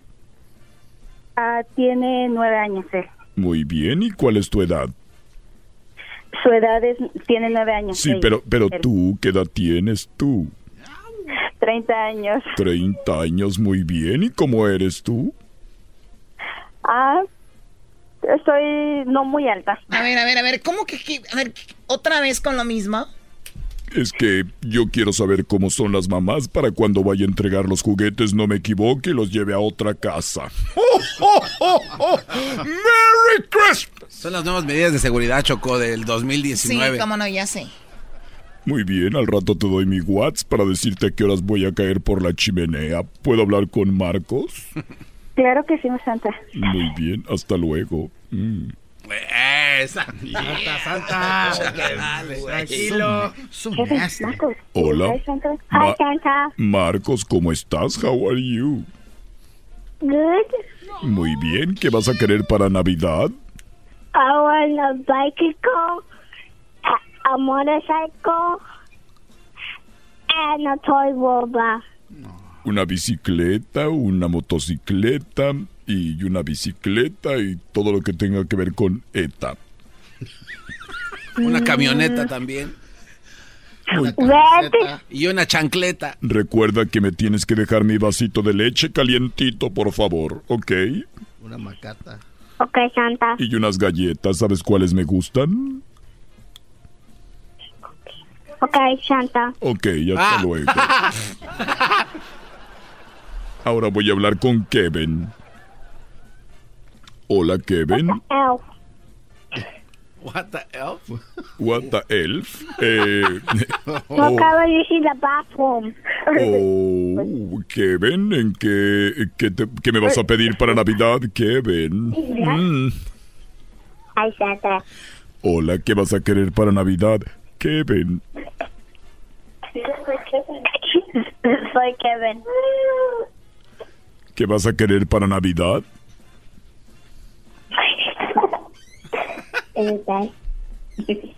Como que le tienes que hablar en inglés, Santa, ¿eh? No te está entendiendo. Yo quiero. Yo quiero. I use tracks. I want magic tracks and a soccer ball and a, and a skateboard. Ok, muy bien. Merry Christmas, Kevin en Marcos. Hasta luego. Bye bye. Bye, Bye. Santa. What the elf? Santa, no le estés pidiendo información a las mamás. Bueno, es el protocolo que traigo ahorita manejando desde el Polo Norte. Estamos manejando el. eh, también quiero pedirles el Fan ID en caso de que un día llegue a una casa y me quieran detener. Por favor, por mi seguridad, Choco. Gracias por entenderme. ¡Ho, ho, ho, ho! ¡Merry Christmas! Ahí está Esmeralda. Esmeralda, buenas tardes. Hola. Hola Esmeralda, Bueno. por, por medidas de seguridad, Esmeralda, ¿cómo eres tú? eh, chaparrita. Chaparrita, cuerpo de uva, cinturita de... no, soy chaparrita y, y no sé, nomás chaparra. Muy bien, si cabes ahí con los renos, ¿verdad? Ah, eh, Santa. Santa. ¿Con quién voy a hablar, Esmeralda? Con Ángel. Ángel, muy bien. Hola Ángel, buenas tardes. ¿Qué hablan? Hola. ¿Cómo estás, Ángel? Bien. Muy bien. Y dime qué me vas a querer para esta Navidad, Angel. Oh, voy a pedir un iPad, unos Pokémon y unos carros chiquitos. Muy bien, ¿qué Pokémon quieres? Unos... Son... ¿Puedes hablar en inglés? Yes, I do. I want a GX and a EX Ultra Beast Pokemon, a Dragon Pokemon, those kind of big ones, and those kind of little ones. Mejor que te los piden en español es menos, Santa. No, yo entiendo lo que él quiere y te lo voy a conseguir, ¿ok? En inglés, Santa. Nada más quiero mi, mi leche del 2%, por favor, de la tapa azul, porque estoy a dieta y creo que me detectaron inicio de diabetes. ¡Oh, oh, oh, oh! ¡Merry Christmas! ¿Puedo hablar con tu mamá, Ángel? Sí. Let me talk ¿Quiero to your contigo? mom. Yo te digo a todos mis papás que todos los días siempre me porte bien. Sí, let me talk to your mom, please. Bueno, Muy bien, Esmeralda, muchas gracias. Me dio gusto escucharte, chaparrita. gracias. Gracias, Santa Claus, gracias. De nada, muy bien. Entonces te mando un mensajito, ¿ok? Al WhatsApp. Gracias, un abrazo. Yo te doy, yo me voy a hincar para abrazarte porque estás chaparrita. Gracias por contestarle a mi hijo, gracias. Dios los bendiga. Hasta Bye. luego. Un, un abrazo y un beso. Bye. Bye. Oye, oye, a ver, a ver, no, Santa, no, te no, va- no, no, no, no. Santa, te pasaste. Está bien que te- tengamos a Santa aquí en el programa, pero no te pases. Muy bien, me voy a ir a otro programa. ¿Me voy con Piolín o me voy con el Don Cheto? ¿Con quién voy? No, no se queda. No, aquí está bien, no, tú tienes bien. el perro, está muy bien, más bien. Regresamos, señores, en el show más show de las tardes, serán en la chocolata, no se vayan a ir. Chido, chido es el podcast de Eras, no hay chocolate. Lo que te estás escuchando, este es el podcast de Choma Chido. Oye, bienvenido, Joel. Bienvenido al show de la chocolate. Un aplauso para él. Es un placer verlos. ¿Cómo están? Muy bien. Oye, estuviste hace poco con, eh, con Mario Dom acá en el Sí, programa. ¿Cómo pues, va el tour? Estuvimos los cuatro latidos aquí visitándolos y muy felices, muy felices. De hecho, me, me acaban de decir varias personas de tu equipo que estuvieron en el show de Anaheim hace poquito. Y yo fui a Tijuana. ¿Tú fuiste a Tijuana? Sí. Qué bueno, ¿te gustó? Sí, quería saludarlos, pero dijeron, no, aquí no puedes entrar. Güey, pero vas a ver al cantante o vas a tomarte fotos. También eso harta, ¿no? Sí, es eso de- Yo por eso no quiero ser artista, porque lo, ah, puedo entrar al camerino. No, fuera todos, órale, fuera de aquí. No, la verdad que. la Sí, verdad- así. no, Tijuana fue impresionante también. Estamos gozando mucho, gozando mucho la gira. Y hay un montón de fechas que al ratito igual y te, te cuento porque van a ser muchas aquí en Estados Unidos para el 2019 también. Muy bien, yo, yo- eso que hiciste tú ahorita yo lo hago muy seguido aquí y, y no, no se mueven. O sea, así como ahorita te voy a dar la lista de... Y lo veo sentado en vez de que no, aquí está, mira, no, aquí está, ¿no? Así son aquí. Les digo, oye, voy a- ahorita te voy a decir que caen. Sí, sí, sí. Pero bueno, así sufrimos las personas que somos eh, exitosas y líderes de todo eso. Eso es. ¡Ay, ay, ay, ay, acá, no, El- pues sí. El, el talento es una maldición también. Es una maldición, claro, y tienes que cargar con él por el resto de tu vida. no, hombre. Oye, este, que vas a estre- estrenar una rolita aquí, ¿verdad? ¿Cómo se llama? Eh, bueno, mañana, en cuestión de horas, en realidad, estamos eh, estrenando con otros gran, otra banda, otro grupo de grandes amigos. Los conozco hace 14 años, son mis hermanos de Rake, eh, un grupo espectacular que tienen un momento en el mundo increíble y, y que los vine a hacer. Y para mí es una emoción muy grande eh, cantar con ellos. Nunca lo habíamos hecho de esta manera y compusimos esta canción que se llama Dime. Y mañana es el estreno mundial. El estreno mundial y lo vamos a cantar. Y lo que son las cosas, ¿no? Ellos tienen un show mañana divino ahí en el Dolby Theater. Ay, Eh, mañana viernes, Es mañana, es mañana. Entonces, este, la verdad que estoy emocionadísimo porque la vamos a cantar. Ahí me están invitando para cantarla. no. Estreno, estreno mundial en vivo en el Dolby O sea, va a Theater. ser la sorpresa, nadie sabe. Exacto, pues ya, ya arruiné la, Ya. ya arruiné la sorpresa, la pinche sorpresa, pero bueno. Ya valió. Mi, mi, mi sobrinilla tuvo una quinceañera y iba a hacer el baile sorpresa. Y al último pues, todos supieron porque estaban haciendo el baile sorpresa, lo hacían Facebook Live cuando estaban, estaban entrenando, güey, y decían, este va a ser el baile sorpresa. Sí, sí. Ya, ¿cuál sorpresa? Sí, sí, no, en todas las entrevistas muchas veces que hago me dicen, ay, qué sorpresita, qué sorpresa vas a tener en el auditorio. Yo, pues si te digo que... Sí, sí. Te digo esas entrevistas bien mensas que son. Sí, No, pero hola contigo. Oye, pero qué padre. Entonces mañana ahí en el Dolby va a estar con Rake y van a cantar esta canción por primera vez eh, en vivo, ¿no? Claro, y, ese- y cuando coincide con el lanzamiento mundial de la canción en todas las plataformas digitales y streamings y toda esa cuestión, eh, es impresionante, es impresionante que estemos en la misma ciudad el mismo día que sale la canción. La verdad que no lo planificamos, fue increíble. Claro, digo, Sí. aparte, a ver, Sin Bandera, eh, Rey, eh, Camila, son así como que el público es muy similar el que tienen y va a ser algo muy padre para el público verlos a ustedes juntos. Sí, totalmente. Bueno, Sin Bandera, yo siempre digo que somos los papás de los pollitos, porque bueno, Sin Bandera fuimos los primeros que abrimos. ese seguro camino. debe decirles, nos encanta estar con, con quien nos No, inspiraron tal vez. Totalmente, totalmente. Nosotros con Leo, con Sin Bandera, vimos nacer a, a todas estas bandas maravillosas. Inclusive pondría a Jesse and Joy también en esa... Ah, es cierto. Porque, porque ellos también, me acuerdo que en el 2005 lo- los apadrinamos y los presentamos en la Teletón, me acuerdo en el Zócalo Capitalino de México. Fue, fue muchos muchos recuerdos con muchos amigos y, y grupos que de alguna manera creo que Sin Bandera pudo abrir el camino para una nueva manera de hacer. No, y yo creo que también para la Pop en gente, español. eh, el público, Joel, yo creo que el público con su música ¿Quién es- dice, quién es Joel? cuando estaba esta canción, perdón, Noel, eh, Noel. perdón, Noel, esta, esta canción, Bien, esta- bien- bien lo de- bien lo dijiste. Sí, no sé, es que estoy nervioso.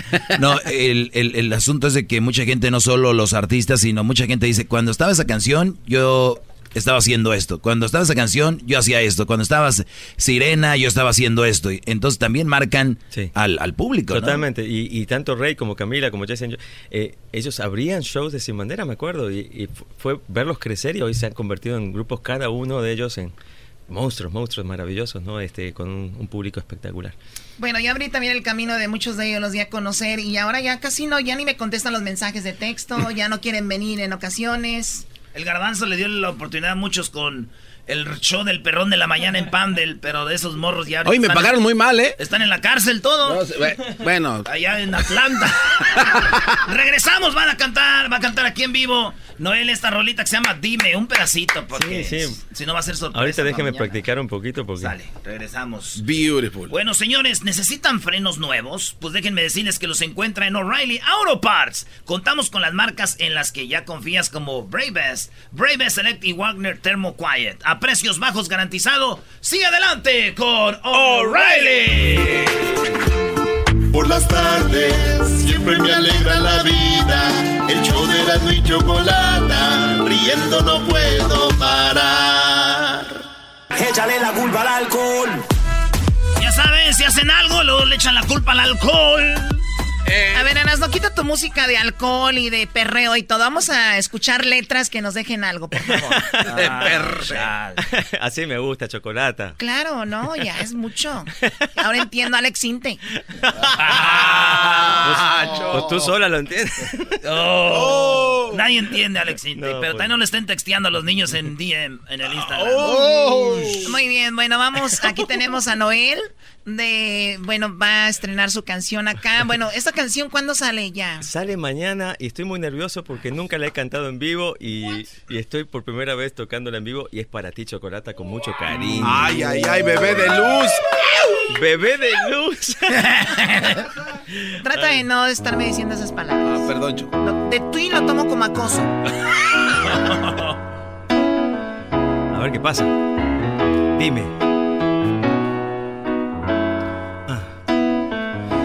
¿Quién te besa mejor? Dime.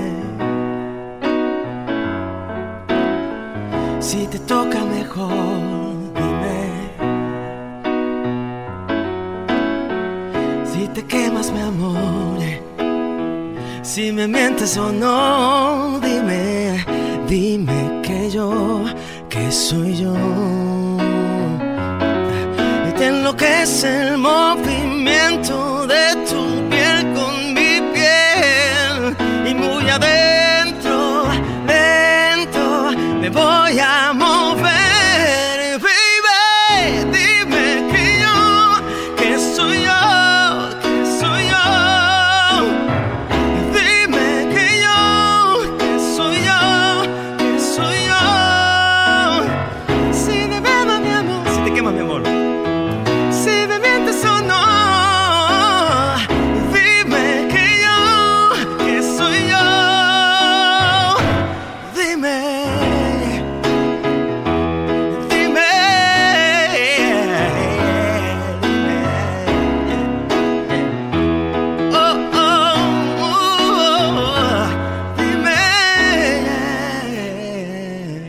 así, algo así. Bien, ¿eh? Ay, me, fal- me faltó él. Eh, eh,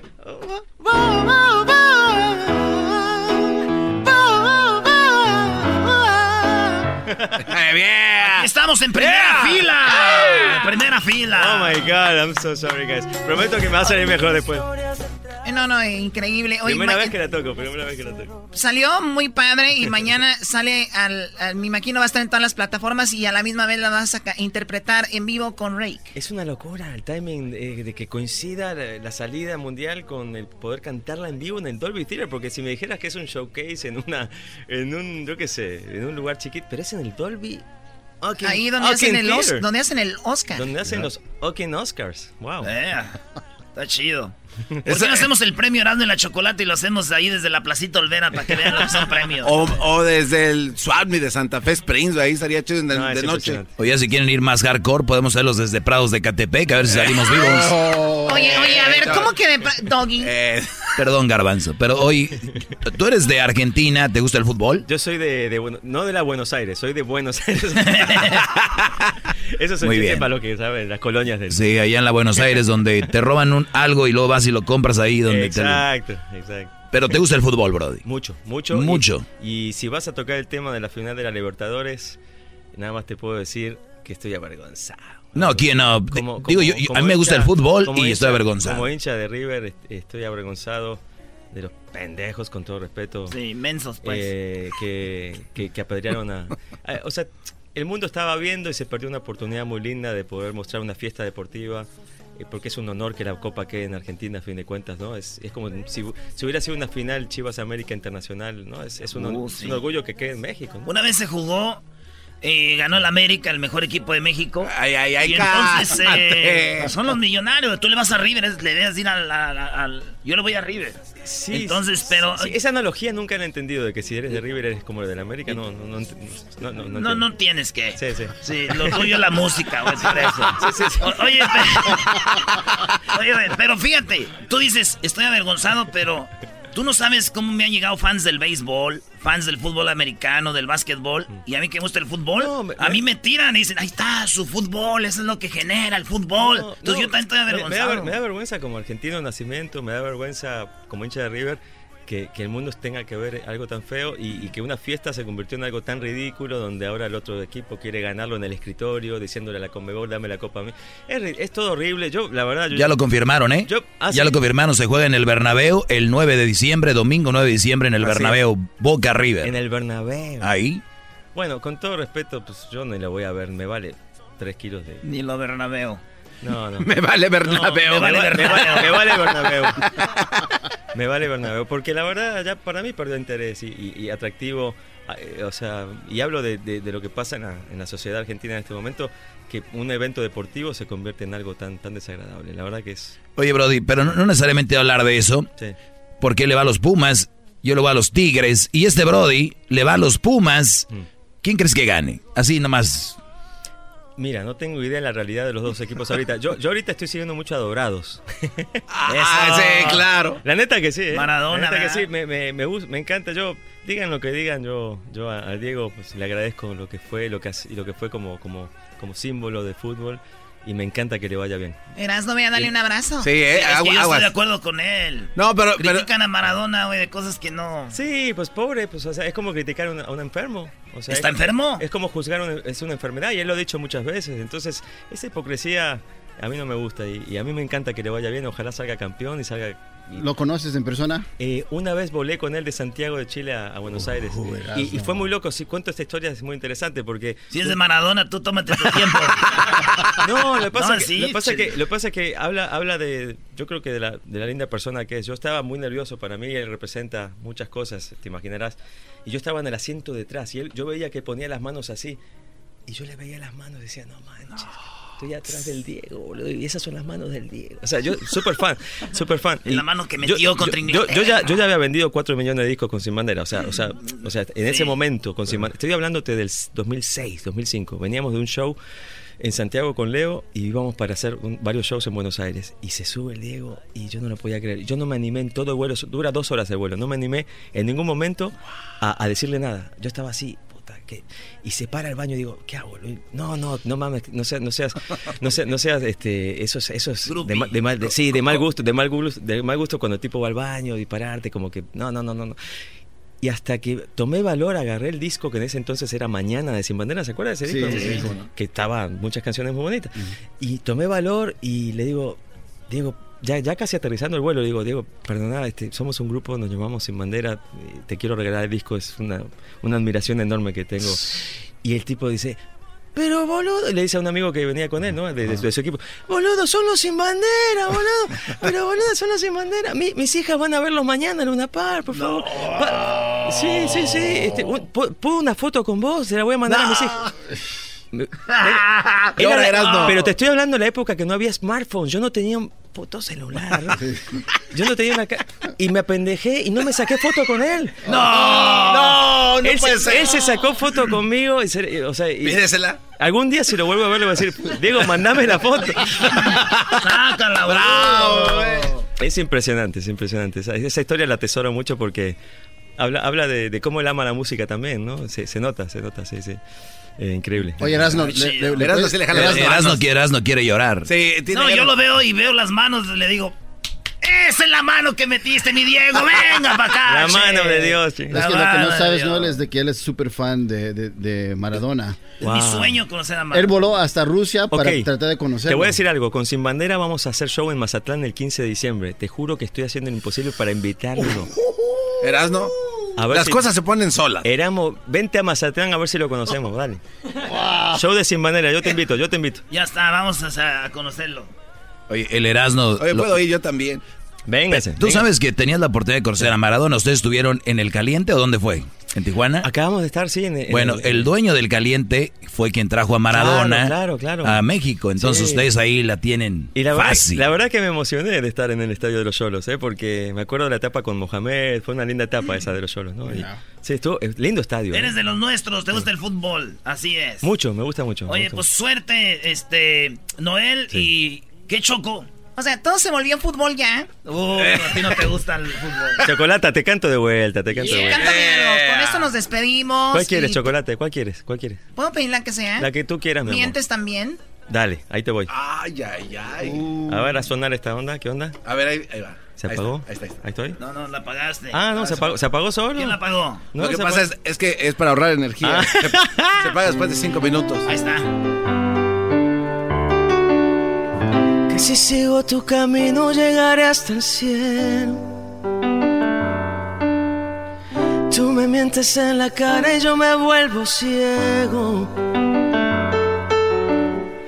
Yo me trago tus palabras, tú juegas un juego y me brilla el mundo cuando dices luego. Cuando dices luego. Cuando dices siento, siento que eres todo. Cuando dices vida, yo estaré contigo. Tomas de mi mano y por dentro lloro.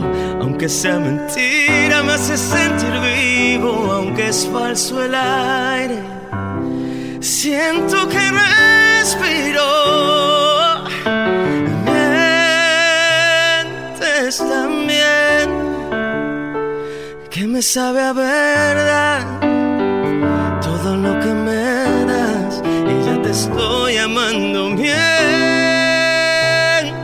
también que he llegado a imaginar que mi amor llenas tu piel chocolate y aunque todo es de papel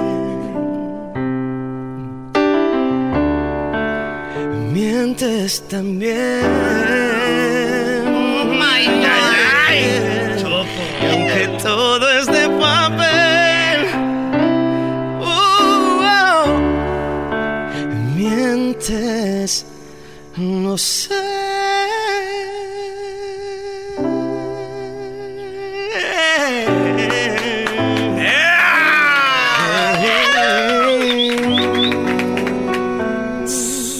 Vamos por Maradona, vamos. Muy bien, regresamos aquí en el show de la chocolata. Noel, muchísimo éxito. Un placer, un placer. Regresamos. Por las tardes siempre me alegra la vida. El show de la y chocolata, riendo no puedo parar. Con ustedes. Que incomoda a los mandilones y las malas mujeres. Mejor conocido como el maestro. Aquí está el sensei. Él es el doggy.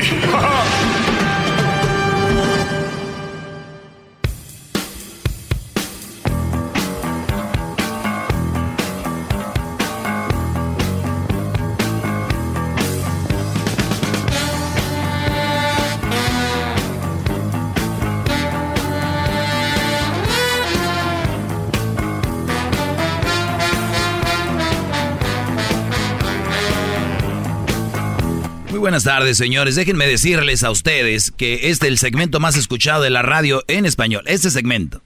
Ahorita que no está la Choco, que no está Erasno, les voy a decir algo. En México, 40% de los hombres sufren maltrato por parte de la mujer. ¿Tantos? 40% de los hombres sufren maltrato. Hasta luego, compadre. Ahí va Noel. Eh, hasta luego. Que les vaya muy bien. Gracias por venir. Y fíjate, Brody. Hasta luego, Luis. Luis, hasta... ah, Uh, este se queda en lo malo. Eh, en México, 40% de los hombres sufren maltrato por parte de, la, de, de mujeres. Oigan, ¿por qué no se ríen? ¿Por qué, cómo, por qué ¿Por no? qué no se ríen? Si hay mm, 40% de hombres eh, están siendo maltratados por las mujeres, ¿por qué no se ríen? ¿Por qué no lo estamos viendo, maestro? Es cuando está... Oye, pero yo, yo veo que siempre llega un Brody al trabajo golpeado, o hay un meme, o de repente hay un video donde una mujer le pega al hombre y todos se ríen, ¿no? Es que Es chistoso. Es chistoso que le pegue una mujer a un... a un- Es chistoso, ¿verdad? Es chistoso. ¿Por qué será chistoso? No sé, porque demuestra como debilidad, ¿no? Gran líder, maestro, amo de la verdad. A ver, bájale ahí la luz. porque ¿Cómo no, la- maestro? Claro. Con la luz me alumbra mucho la coca, la cabeza, la porque- pelona. Sí, porque luego se pone peluca. Sí, dijo un brother que estoy pelón porque así para ponerme la peluca bien, dijo. ¿Qué? Porque me, Que le agarre el pegamento. porque me he visto de mujer. Ya me viera. Eh, bueno, señores, esto es lo que lanza esta encuesta.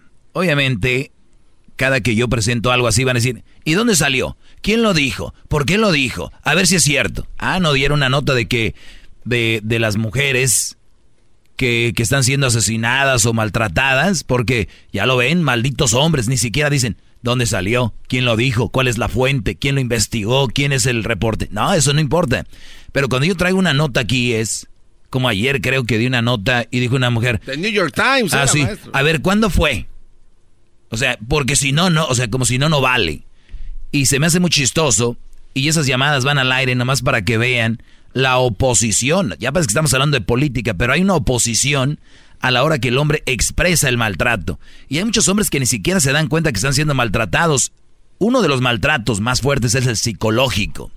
Ese maltrato donde eh, la mujer, si vas a ir a la tienda, ve- llévate al niño. Eh, hazme FaceTime. Eh, mándame una foto. Ese es un tipo de maltrato psicológico donde te están reteniendo y es un secuestro a distancia. Claro que sí. ¡Bravo! ¡Bravo!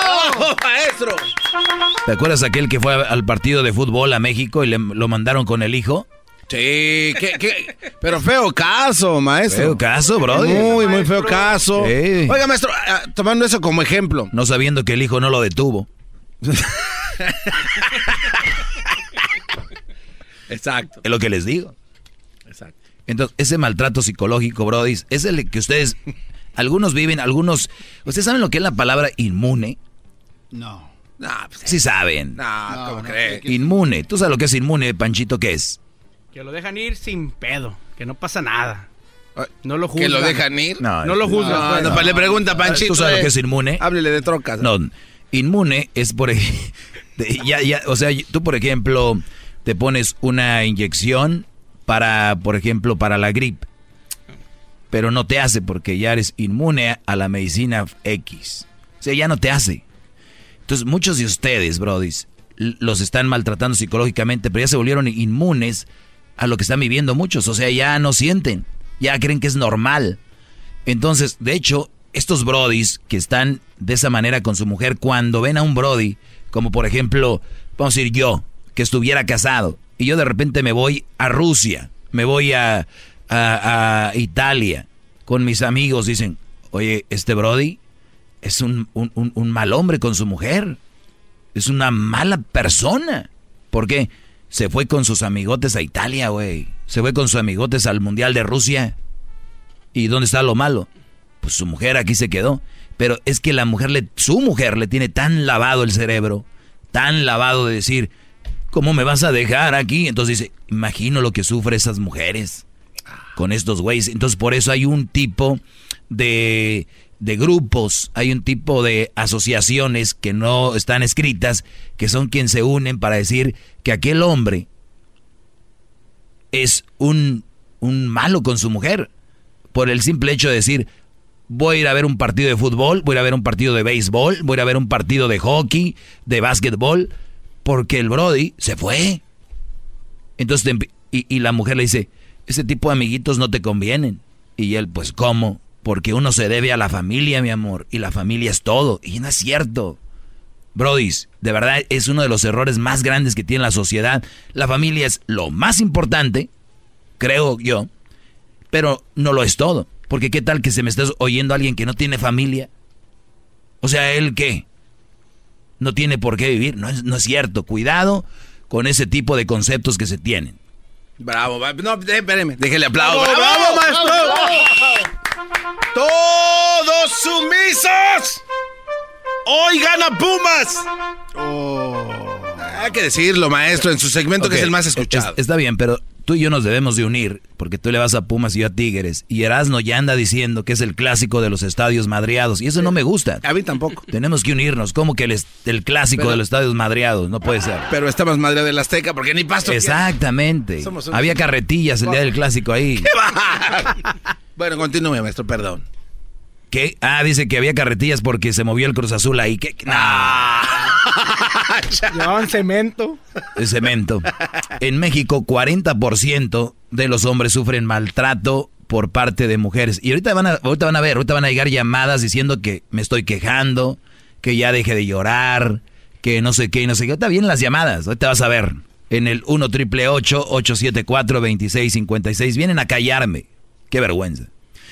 En México, 40% de los hombres sufren algún tipo de maltrato, un tipo de maltrato por parte de mujeres, pero solo 4% denuncian formalmente por machismo o vergüenza. O sea que el hombre le da vergüenza o dice, mi madre, ¿cómo voy a yo, yo quejándome de que, me, de que me duele, quejándome de que esto y lo otro? Tú, Garbanzo, debes de conocer la historia del famoso hombre que tenía problemas físicos y la mujer le metía al amante a la casa. Ah, no, sí, no es triste. Muy triste esa Y historia. por mi madre que es verdad. Eso es verdad. Y este Brody pues estaba ahí ni cómo. No, hay que decirlo como es. El, el esposo, porque era su esposo, estaba eh, después de un accidente de carro, quedó como vegetal y solamente tenía movimiento en sus ojos. O sea, ya la cabeza. y no- nomás le salían las lágrimas. Sí, sí, sí, la, la muchacha. Es que, bueno, no sé si tenga tiempo ahorita, maestro, pero. No, no, dale, la dale. historia. Lo que pasa es que esta. esta No, no tengo tiempo para la historia. Perdón, es- tengo que decir esto y después no lo platico. Pero está muy interesante. Ah, sí, Quiero hacer un tema. y muy triste. Apúntalo porque luego se te ¿Cómo olvida no, todo. De hecho, lo ya lo tengo anotado en mi iPad Pro que me regaló. Con lo de la edad. Ok, matan a cuatro personas. Ah, no, este. Matan a cuatro personas, no tiene nada que ver. Aunque los van matando ustedes poco a poquito. Entonces, eh, bueno, platícame rápido la historia. Ok, bueno, entonces eh, esta señora, eh, tuvimos un- una fiesta allá en El Dorado, en Pam del Maestro, que se llamaba solo Show Solo para Mujeres. Eran, eran puros chipindeos, entonces ahí conocí a esta señora, porque, y digo, la conocí porque me echó el perro, ¿no? Después del show, pues quedan así como medias alebrestadillas y se ve a, A ver, a lo que sea- o sea- agarren. O sea, que el show de strippers de hombres las dejó hornies a las A mujeres. no, pero como, no, no, no, maestro, eso era Y- y- una te tiró el perro. Sí, y que, era- que resulta ser que era esta persona de la que él habla. Entonces ella me platicaba que antes de, de ir, al, de ir al show de, de Chippendales, le decía a su esposo que cómo se veía. Y como su esposo pues ya no le podía hacer nada, le dice, bueno, o sea, yo nomás te digo que me digas cómo me veo y que no te quiero engañar, me voy a ir a acostar con alguien más ahorita. Porque tú, tú- tú Pero- estás, tú estás vegetal. Exacto, entonces él- ella, comentaba que, que solo le- se movía los ojos del señor. O sea, tenía el descaro. Sí, Oye, oye, le- pero, pero uno dice, la mujer tiene ganas o, o, o por lo menos ya le está diciendo lo que sea. Pero ustedes, brothers, no están vegetales los que nos están oyendo, ¿eh? Óiganlo bien, de verdad, ustedes no están en un estado vegetal. No es chistoso. Y ustedes así le siguen eh, haciendo güeyes. Ok. De acuerdo con un estudio realizado, realizado por la aso- aso- Asociación Civil Colectivo Hombres Sin Violencia. Así se llama, Colectivo Hombres Sin Violencia. Oye, Diablito, ¿puedes ponerte a trabajar a ver si contactamos a ellos? Quiero ver cómo trabajan. 40% de los mexicanos sufren algún tipo de maltrato, sin embargo, solo 4% de ellos lo denuncia, por lo que ya había comentado. Dice, simplemente se me vino, dice, en- entre comillas, dice, simplemente se me vino a las cachetadas y uno no puede hacer nada por tratarse de una mujer, declaró el señor Nicola Venegas, eh, esto en Foro TV. Dice, cabe destacar que la violencia en una relación se entiende por cualquier agresión física, psicológica, mental y sexual con el fin de mantener el control sobre la otra persona, informó esta investigación. O sea, cuando una mujer, Brody, va contigo y te las otras cosas que te decía de, de estarte checando, dónde estás, con quién estás, y es más, ahorita mismo te puede estar mandando un mensaje. Quique, Maestro, acá al garbanzo ya le llegó el mensaje. también otro. Erika. No, hombre, esta es una epidemia. No, bueno, bueno, pero a mí Erika No. ya está bien acostumbrado. Entonces, cabe destacar que ellas lo hacen para mantener control. Y estoy hablando físicamente, psicológicamente, mental y sexual.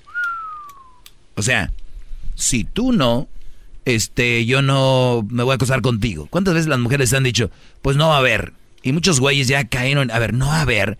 O sea que a ti no te gusta lo que te hago, o sea, es un sacrificio para ti el de no va a haber, pues tampoco va a haber para ti, obvio, ¿no? Claro. Es como si a mí me gusta el pozole y, y yo puedo hacer pozole todos los días, pero como mi pareja va a comer pozole, pues no voy a hacer pozole. Pues me voy a fregar, yo tampoco voy a comer pozole. Claro. Entonces, no, no caigan en ese juego de que las mujeres te voy a castigar. Pues también están castigando. Y sexualmente pueden ir muchas cosas desde eh, eh, no funcionas, eres eh, impotente y cosas así para decir poco hombre. Poco hombre. Y ya cuando van a salir se les presenta un dicen, "No, es que pues no no sirvo." No sabiendo que la mujer aquella la deja temblando las patas. Ahorita regresamos con más. Voy a leer toda la nota sobre esto. Y podemos tomar algunas llamadas, ¿por qué no? En el 1 triple 874 2656 ¡Bravo, maestro! maestro! Mucho más con el y quieres más. Llama al 1 triple 874 2656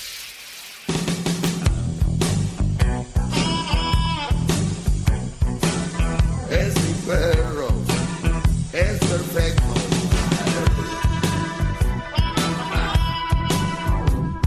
Muy bien, estamos de regreso. Y para mí, para mí no es, no, no me llama, no, no, me sorprende mucho. Dice que en México 40% de los hombres son maltratados por mujeres.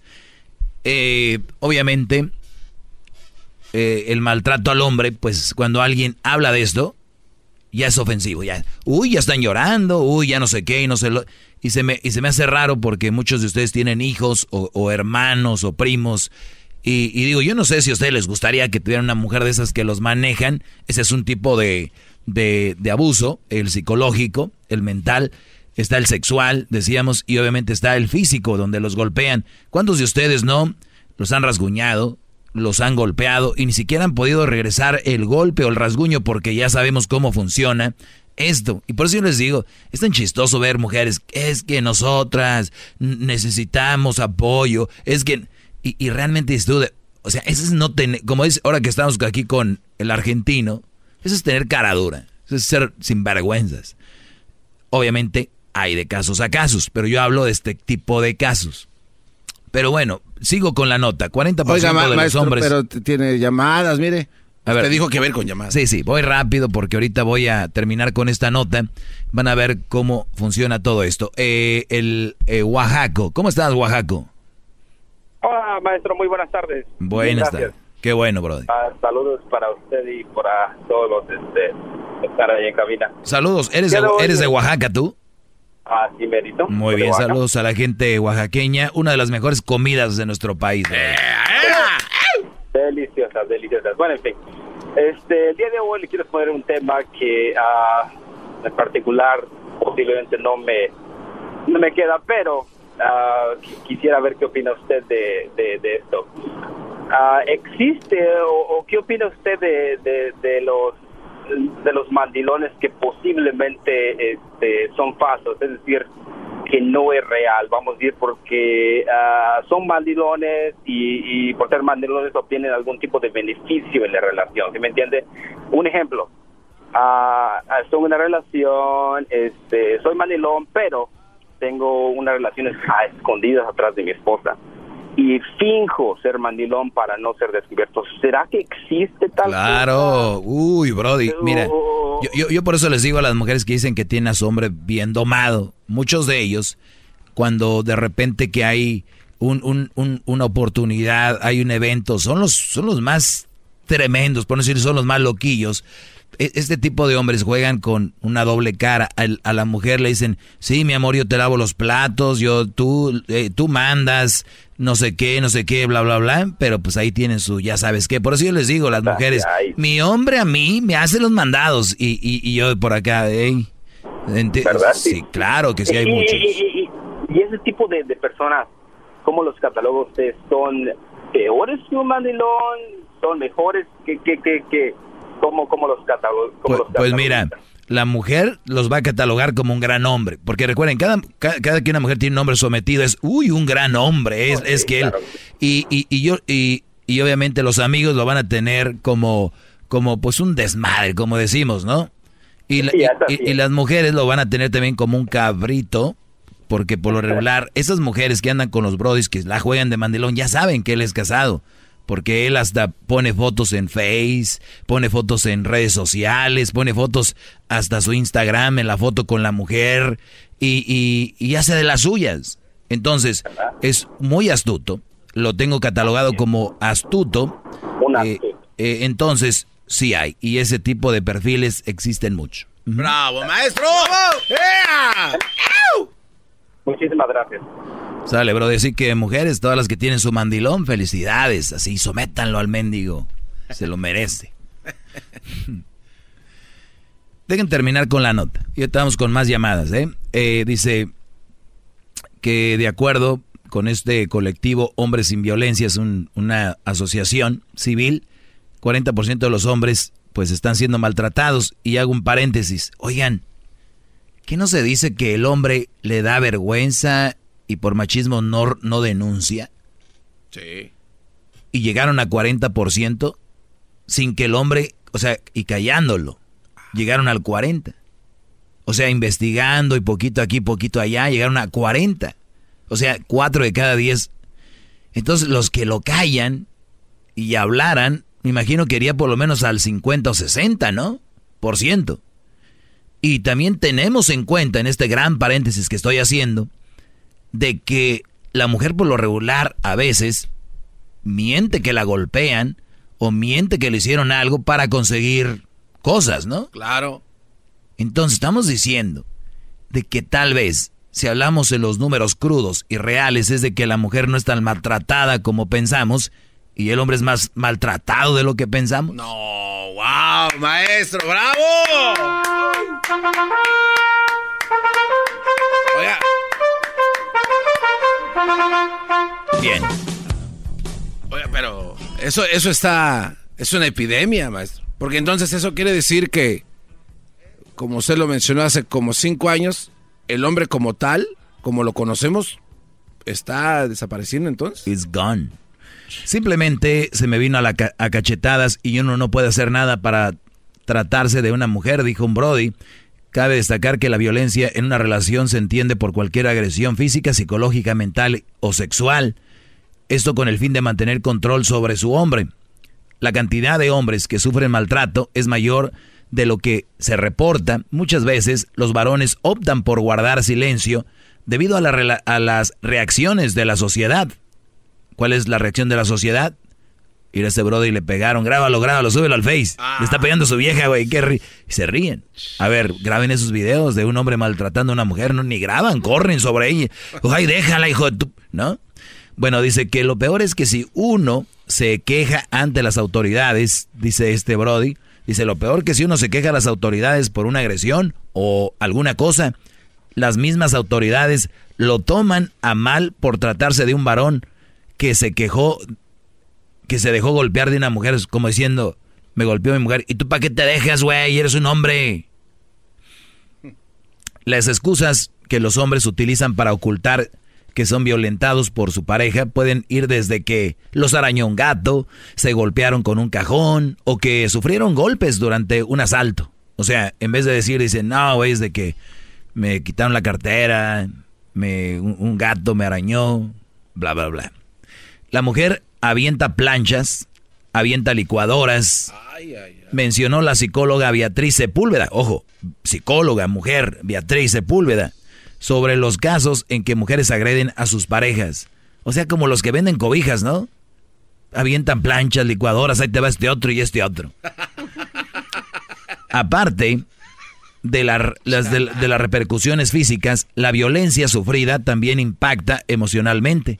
El señor Bernardino, Bernardino, admitió que alguna vez le ha pegado una mujer, lo que, lo hizo sentir triste, decepcionado y utilizado. Pobre don Bernardino. De acuerdo con la especialista, algunos de los factores que aumenta el riesgo de que el hombre sufra violencia por parte de una mujer es que su ingreso económico sea menor al de su pareja, señores. Sí, o sea, cuando una mujer, les digo, tiene el poder, se siente más, ¿no?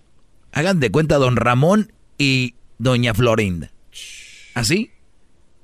¿Cuánta risa les daba que don Ramón le pegara a doña Florinda, no? Qué chistoso era, aunque nunca se lo merecía. A ver, ven acá, espérenme, de... y todo risa y risa. Ah, le pegó a don Ramón. Mi pregunta es si hubiera llegado, si hubiera llegado don Ramón y le da un, un bueno a doña Florinda, ¿qué hubieran dicho? Esa serie del Chavo del Ocho genera violencia contra la mujer, tendremos que apagarla, terminemos con esto, no se puede, los derechos de la mujer dónde están, bla, bla, bla. Entonces, es más, más o menos para que vean que lo vemos todos los días. Y bueno, dice, si la mujer gana más, o sea, tiene un ingreso mayor económico al de este hombre, hay muchas probabilidades de que este, esta mujer le dé que padezca una enfermedad discapacitante. O sea, lo que habíamos hablado. Garbanzo, mira, dice aquí, y dice que padezca una enfermedad discapacitante, estar desempleado o dedicarse a tareas del hogar y haber sufrido violencia durante la niñez. Señaló Noticieros Televisa. Ahí está. Ahorita van a decir, nah, es de Televisa, no es cierto, esos güeyes. Creo que fue un error que dije que fue de Televisa. Así está. Mientras usted está describiendo eso, hay un hombre ahorita siendo abusado, este, engañado, ultrajado. Pues sí. Sí, sí lo hay. No, yo conozco hasta. Bueno, mejor vamos con llamadas. Aquí está Jorge. Buenas tardes, Jorge. Buenas tardes, Brody. Buenas tardes. Bien, Brody, ¿qué opinas del tema? No, pues el tema está ahí chingón y todo, todo dar. Nomás tenía una preguntita sobre lo que estaba comentando hace un rato. De lo que sobre el. Como no estar mucho a la familia. De eso no lo entendí. Como que la familia es lo más importante, pero no lo es todo. ¿No entendiste? Ándale, eso no lo entendí. Muy bien. Hay muchos brodis que viven ahorita en un departamento, que viven en, rentando un cuarto a una familia que ni conocen, y ellos no tienen su familia acá, o tal vez no tienen familia, qué sé yo lo que les quiero decir a esos brodis de que la familia es lo más importante, pero no lo es todo. O sea que si ellos no tienen una familia, no quiere decir que ya no hay por qué vivir o por qué seguir adelante. Puede ser que lo más importante para ellos sea una meta que tengan, ya sea estudiar algo, o algún deporte, o, no sé. Pero eso es, ese era el punto. Ok, eso era todo. Muchísimas gracias y échale ganas con el programa. Gracias, Brody. Vamos con Junior. Junior, buenas tardes. Sí, buenas tardes, Doggy. Adelante. Sí, bro, este, estás hablando sobre el maltrato psicológico de las mujeres hacia el hombre. Este, ¿Hay una forma o qué consejo le das a esos a esos Brody de cómo evitar ser maltratado por una mujer sin tener que dejarla? ¿Hay algún algo que pueden hacer ellos para no recibir el maltrato? Sin tener que dejarla, o sea, hacerla que pare, que lo maltrate. Sí, sí, sí, o sea, una, hay una forma de que el hombre pueda actuar de alguna manera para que la mujer deje de, actuar así o simplemente no hay no hay ninguna otra forma. Sinceramente te puedo decir, la mejor forma y la primera, no es la única, pero la primera sería obviamente alejarte de esa mujer. Ahora tú dices, sin dejarla. Eh, mi pregunta es, ¿por qué quieres estar con una mujer que te maltrata? Y que si sabemos que hace eso es porque realmente no es que te quiera, es que te quiere manipular. Ese es mi segundo, mi segunda eh, pensamiento es si tú estás con ella o solamente que diga ella, ay, perdón, es que yo no me daba cuenta cuánto daño te estaba haciendo con mis rasguños y mis golpes. Ah, pero, ah, lo, ok, este, el maltrato psicológico, eso no incluye los rasguños, los golpes, es solamente algo psicológico, no, Ah, no es ya entrar a los golpes. O yo lo que yo digo De lo psicológico estás hablando tú. Sí, sí, sí, más de lo psicológico. Pues, pues es, expresarle, es, expresarle y también hay, eh, recuerda, hay obviamente gente que da terapia de pareja donde el hombre no se abre con ella o si se abre ella le dice, ya cállate, como lo maltrata, como psicológicamente para ella es menos y el día que van, el día ya que están con alguien eh, y la mujer se va a detener cuando él esté explicando, mire, yo me siento así, me siento así, ella ya va a prestar más atención a que si se lo dice solo, porque ya sabemos que ella lo maneja. Ok, pero ¿no crees que este, si la mujer está sobre de ti como ¿por qué no me llevas? ¿Por qué vas tú con tus amigos solo? No es porque ella tiene interés sobre ti, porque qué tal que si ella, por ejemplo, ya está teniendo relación con otra persona estando contigo, obviamente ya no va a haber la misma extensión porque ya no le va a importar, ¿o no crees que Pero mi brody, mi brody, esa es una de las maneras más, más bajas para detener a un hombre, el decirle, pues, tú haz lo que quieras, mira mi amor, si yo de verdad te estoy checando es porque te amo, gordo. Esa es una de las maneras. No, no, no, pero no, o- no, Doggy, pero no necesariamente ella te lo tiene que decir, sino que tú lo estás viendo. O sea, es que yo pienso que todos los brodis que se van, que se van nomás por, por irse o que se van por ahí, por acá, es porque no quieren a la mujer más bien, porque si tú te casaste con alguien... ¿Tú, tú oíste el ejemplo que di? ¿Tú oíste el ejemplo que di? Que si yo me voy, por ejemplo, a Rusia, o si yo me voy de repente a ver un partido, ¿eso quiere decir que yo voy a dejar de querer a mi mujer? Ah, Doggy, ok, este... Es que estás bien lavado del cerebro, Brody. ¿Qué les dije? O sea, estos Brodis creen que el hecho de que te vayas de un juego, el juego dura, Brody, eh, un partido, vamos a decir que vas al estadio de, de tu casa aquí en Los Ángeles, por ejemplo, dura una hora en llegar, dos horas el juego, una hora en venirte, más una hora, ponle cinco horas, o un día que vas, oye, estás todo el tiempo coger. Ok. ¿Cómo, cómo, no, no entendí eso? ¿Cómo? que el hecho de que te vayas a un juego o que te vayas al, mundial, por ejemplo, ese es lo más, no, no creo que todos vayan al mundial, pero el que te vayas un día o do- no vas a dejar de querer a tu mujer. Pues es lo que ellas piensan, es lo que ellas piensan, Doggy, yo creo, porque pues así se ponen. Pues, y, y, y, y eso va a seguir creciendo si ustedes le siguen haciendo caso. So, ¿qué? Entonces, ¿qué consejo puedes dar? con- o sea, por ejemplo, en esos casos, por ejemplo, si tú te vas, por ejemplo, como dices tú, un partido de fútbol por un día o dos, y este, y de repente ella se pone así, ¿qué puedes hacer tú para tratar de cambiar eso?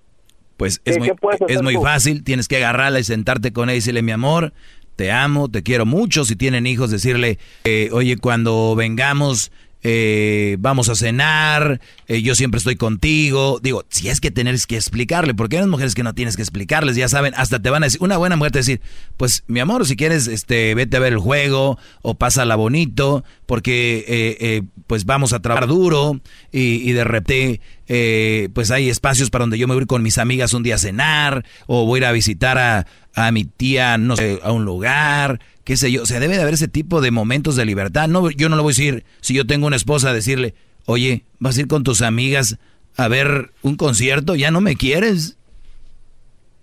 ok, ay, doy. Ah, está bien. Ok, no, solamente quería eso, saber de que si había alguna forma de permanecer en la relación sin tener que dejarla, pues, y si hay alguna forma de, de pues nomás, de, nomás de, sentarte y decirle, pues, cómo está el rollo, era todo. Sí, es, tienes que, es que todo empieza, les vuelvo a repetir, y el otro día les dije en el noviazgo, ahí es donde está. ¿Por qué? Porque en el noviazgo junior empiezan, oye mi amor, no voy a ir hoy a tal lugar por ti. Mi amor, no voy a ir a, a ir con mis amigos al concierto de no sé qué, pero no voy a ir por ti. Y la mujer se empieza a acostumbrar y acostumbrar y se casan. Entonces el brody ya no puede salir a ningún lado porque del acostumbró. Y cuando tú la acostumbras, el día que vaya a hacer un movimiento raro, ¿qué pasa? No me quiere, no me quiere, no sé qué. Entonces, brody, ustedes las acostumbran en el noviazgo. Desde novios, escápense, sálganse, no pasa nada. Ok, ya, que ya empataron. Ya empataron, maestro. Toluca y América 1 a 1. Eh, acaba de empatar Toluca, minuto 23. El Erasmo está celebrando el gol del Toluca, dice que él ya sabía. Buenas tardes. Hola, Doggy, buenas tardes. Gusto en saludarte. Igualmente. Eh, eh, sí, de verdad que eh, lo que estás diciendo es muy cierto. Eh, todo viene desde, desde lo que estás comentando, desde el noviazgo, ¿no? Que mm, los, los hombres como que no se dan no se dan a conocer desde un principio como ellos son en realidad. Los hombres siempre necesitan un espacio para salir, para ir al fútbol, para este compartir con sus amigos, echar chistes, echar bromas, y no le acostumbran a las mujeres a que esa es la vida de ellos. Normalmente el hombre es de la calle, la mujer es de la casa. Ahora yo mi pregunta es, ¿tú crees que el hombre que se deja maltratar físicamente o verbalmente hay alguna influencia con que venga de su niñez? Sí, de que de que su mamá, o sea, no sé, hay- no digo que todos los niños, ¿no? Pero hay niños que sí sufren maltrato de las madres, sea porque les pegan o les dan cachetadas y, y quizás puedan acostumbrarse ellos a esto. Totalmente, totalmente. Ni lo dudes. Gol del América, estos hijos de la fregada, 2-1 ganando América. ¿Por qué se pone Pero triste? to- Erasmo? to- totalmente, Laura, estoy, estoy de acuerdo. Y, y por eso yo les digo aquí, las mujeres que mandan al esposo, las mujeres que mandan al esposo y lo traen como la fregada, sus hijos están viendo que la mujer es la que te tiene que traer así. Y cuando ellos crecen, son los que por lo regular... Y, y- y al revés, fíjate, la mayoría de mujeres escogen hombres que son como su padre. Y la mayoría de muchachos, mujeres que son como su madre. Entonces, por eso, hay que ver esos comportamientos, mujeres que se creen muy machas, porque es lo que van a tener sus hijos. Te agradezco, Laura, se acabó el tiempo. Es el podcast que estás escuchando, el show de Gano y Chocolate, el podcast de El Chobachito todas las tardes. El espíritu de performance reluce en Acura y ahora es eléctrico. Presentamos la totalmente eléctrica CDX, la SUV más potente de Acura hasta el momento. Puede que cambie lo que impulsa a sus vehículos, pero la energía de Acura nunca cambiará. Creada con la misma determinación que produjo sus autos eléctricos superdeportivos y ganó múltiples campeonatos. IMSA, la CDX muestra un performance que ha sido aprobado en la pista y tiene una energía puramente suya. Con el sistema de sonido Premium Bang en Olsen, un alcance de hasta 313 millas y un modelo de Type S con aproximadamente 500 caballos de fuerza. La CDX es todo lo que nunca esperabas en un vehículo eléctrico. Fue creada con el conductor en mente, de la misma manera que Acura ha creado sus vehículos desde el principio. Podríamos seguir hablando, pero la única manera de experimentar este performance eléctrico es manejándola tú mismo. Libera la energía y pide la tuya en acura.com. come.